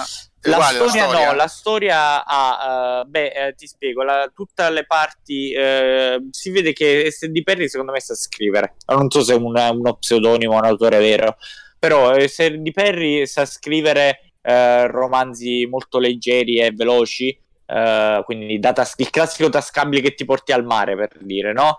Lui sa scrivere e effettivamente tutta la parte che prima dell'ingresso alla villa o le parti che riguardano le parti non presenti nei videogiochi Mm. eh, sono interessanti Eh, sono belle e interessanti da leggere anche i dialoghi tra i personaggi l'introspezione viene aggiunta un po' eccetera eccetera tutte invece le parti che riguardano perché è un, un one on one di quello che avviene nel gioco cioè l'enigma della Ah. tigre co- non si possono cioè lui tenta di darne una un- magari un po' di dignità eh, perché Ah, lui- comunque è nel senso fin troppo comunque- fedele, cerca di essere Sì, fin troppo ma fedele, me fine quelle robe fa lì- ridere, fa sì, ridere fa quando ridere dice per leggere sì, quelle- andrò a sì. cercare nel, nel libro Bravo, bravo, capito, sì. capito. Comunque non, non- eh, non- tenta un attimino, però non aggiunge tutta una sottotrama di ehm, governativi che sapevano, eh, viene data più importanza alle motivazioni di Whisker, all'ombrella bianca.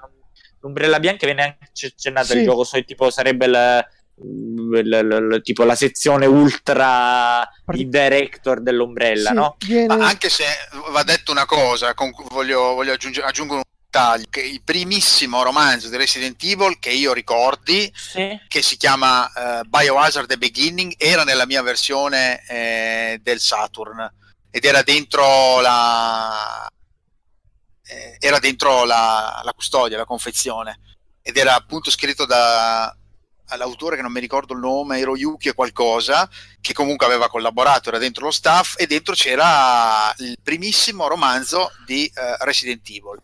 E dentro c'era naturalmente tutta la storia di eh, Chris, eh, c'era tutta la storia, era molto, era, era tutto, era appunto un, un The Beginning perché faceva vedere la vita dentro le stars, eh, la macchina che mi ricordo si chiamava tipo Cobra, una cosa del genere, Cobra 01, la macchina di Chris Redfield, allora quel, era ovviamente scritto in maniera da videogioco, quindi non era scritto, però dentro aveva, conteneva, conteneva questi dettagli che erano interessanti, era Tra l'altro la White era Umbrella... il preludio, tra Sì. l'altro, degli eventi dell'originale Resident Evil. Quindi, eh, se non ricordo male, c'era una roba sulla scomparsa del- di un amico di, di Chris Redfield. Sì, ed era quella, questa cosa viene ripresa nel libro Ah, che ah, riguardava Bill che viene, viene scomparso, che è un amico di Chris. Eh, Bill eh, che lavorava per l'ombrella. Scusa, stavi dicendo qualcosa, Luca? No, no, scusate, no, solo che nel gioco, appunto, come hai detto, c'è, una- c'è una- c'è un documento che si trova nella stanza che ti, ti- serve un codice che ti dà Barry, tra l'altro. E il documento, alme- almeno se giochi con, con Jill. E, il documento è 22 luglio 1998 e parla di un X-Day che praticamente che è firmato White Umbrella ed è praticamente l'ordine di attirare gli agenti della STARS per ottenere i dati sugli scontri tra agenti Sì. e le, boh, le bioarmi. E appunto l'ombrella bianca e questa sezione Beh, quindi, sopra quindi- quindi c'era, c'era fondamentalmente a forma romanzata c'era il Trevor, l'architetto della villa, che c'era tutta la descrizione, addirittura noi troviamo anche la lapide dentro il gioco di George Trevor ed era praticamente datata, se non ricordo male, quando praticamente gli Ashford, anzi no, chi era? Non erano, sì, Ashford, il, il patriarca della famiglia. Alt, non gli con... alt, alt. Ah, vabbè, comunque. Questo perché okay. ne parleremo con Robert. Con no, però era per, era, per, era per, fare la storiologia. Era, era, per dire c'era questo, poi dopo c'è stato quello sul, dentro il Saturn, che mi ricordo bene perché lo lessi, era in inglese, però ci capì abbastanza. E c'era la storia. Tra l'altro, c'erano anche dei disegnini che adesso vi passerò su Fai Instagram. una cosa, Aku, cerca di scoprire se era lo stesso di SD Perry, perché sono curioso, poi la prossima volta ne parleremo. No, no, no, no, no è preso dal... preso da... Um, Hiroyuki Ariga si chiama. Allora, no, okay. ah, qua c'è la Wikipedia, ecco, mi viene in soccorso la Wikipedia. Il primo romanzo ispirato a Resident Evil fu una storia intitolata Biohazard The Beginning dell'autore Hiroyuki Ariga, pubblicata nel 1997, un pacco di tempo fa, aggiungo io, come parte del libro The True Story of Biohazard, un bonus speciale per la versione Sega Saturn di Biohazard. Io lo andrò a comprare fino a Modena questa edizione qua, fino a Parma se non ricordo male. E appunto la storia era stata concepita quale preludio agli eventi dell'originale Resident Evil. Ah, che vedi, natura- si scoprono cose sempre nuove. Beh, ma che naturalmente era tutto in inglese, quindi c'era, c'era, roba tipo... Um, eh, ce l'ho la prima pagina, chapter 1, Midnight Call. There's nothing worse than a call in the middle of the night. For me, it's never been anything but bad news. Era scritto così, no? Praticamente, molto, praticamente molto videogiocoso. Sembra l'inizio di Castlevania 2. What a terrible night, tu aveva, tu aveva call. What a terrible ah, night, tu aveva No, questa era, era, tra l'altro era bellina perché... No, nella... questo era il Simon, Simon Quest quando diventava notte, mi pare. Era il messaggio che spuntava quando diventava notte in Simon Quest. Ah no, quando What diceva... a terrible night to have a curse. No, nel primo capitolo parlava delle ricerche, infatti era interessante, parlava della, della, connessione. Poi la cosa più bella che mi ricordo, ce l'ho ancora lì confezionata, è il fatto che c'erano i disegnini. Cioè a pagina, a pagina tipo eh, pagina successiva, dopo un blocco di testo molto leggibile per carità, c'erano dei disegnini originali con eh, Chris che rispondeva al telefono, il suo amico Billy dall'altra parte, ve li passo, adesso ve li faccio vedere perché ce l'ho qualche pagina scannalizzata. E mh, mm, eh, c'era lui che andava sulla sua macchina, la Cobra si chiamava ai 150 km all'ora, l'otto cilindri iniziava a gradualmente a ruggire sotto la macchina per, perché praticamente cerca di driving in the dark, eh, cerca di raggiungere il suo amico Billy. Ed era molto interessante perché c'era eh, l'idea che Billy era stato attaccato da un cane, da Cerberus, eh, la macchina, insomma c'era tutta la storia che era, c'era anche la scena con eh, Chris che diceva You fucking monster e poi gli sparava però all'epoca mi ricordo che diede un sacco di lore in più ai giocatori anche perché tutti era una bella idea il fatto che hanno preso la, la saga e poi l'hanno rimaneggiata aggiungendo delle cose guarda co- quello che invece eh, la trama di Perry invece della serie libri che credo arrivò a, credo a 8 sì. no? ricordo hanno invece proprio una sua, una sua continuity Uh, segue a grandi linee quella del gioco, prende gli eventi, ma ha è una sua, una sua storia.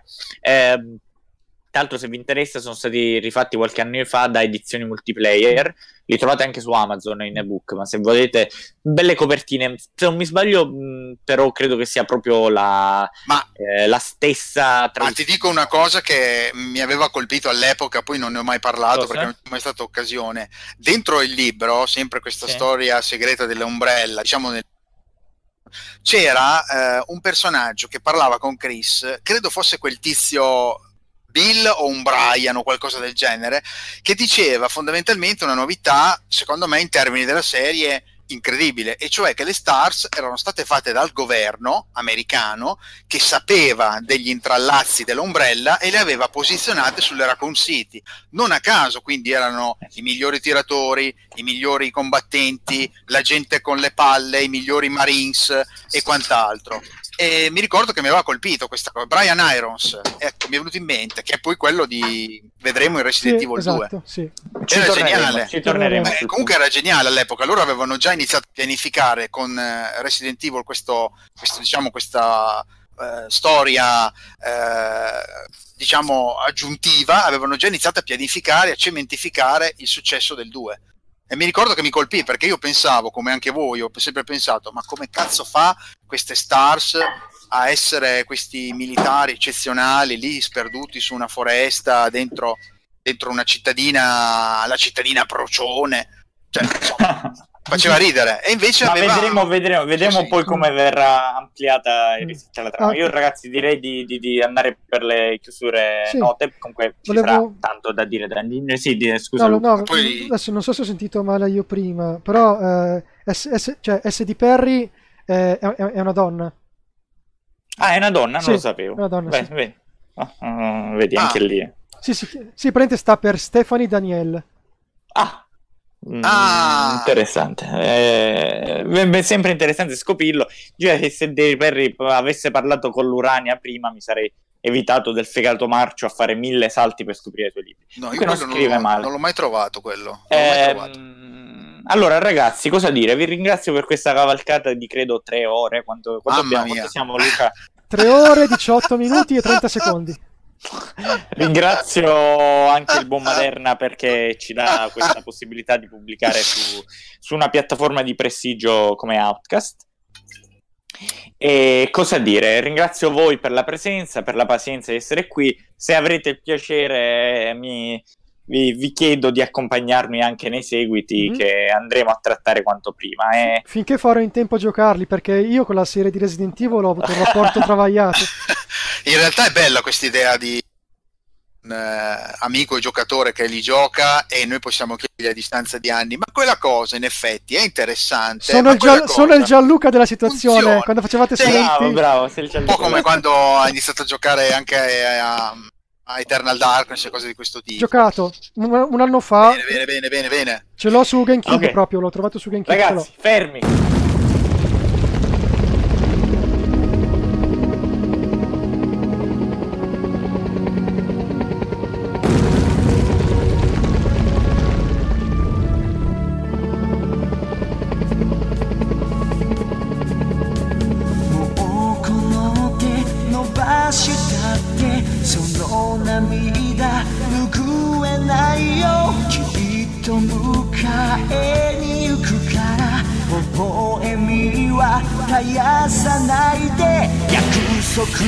は熱く強く戸惑い断ち切って人を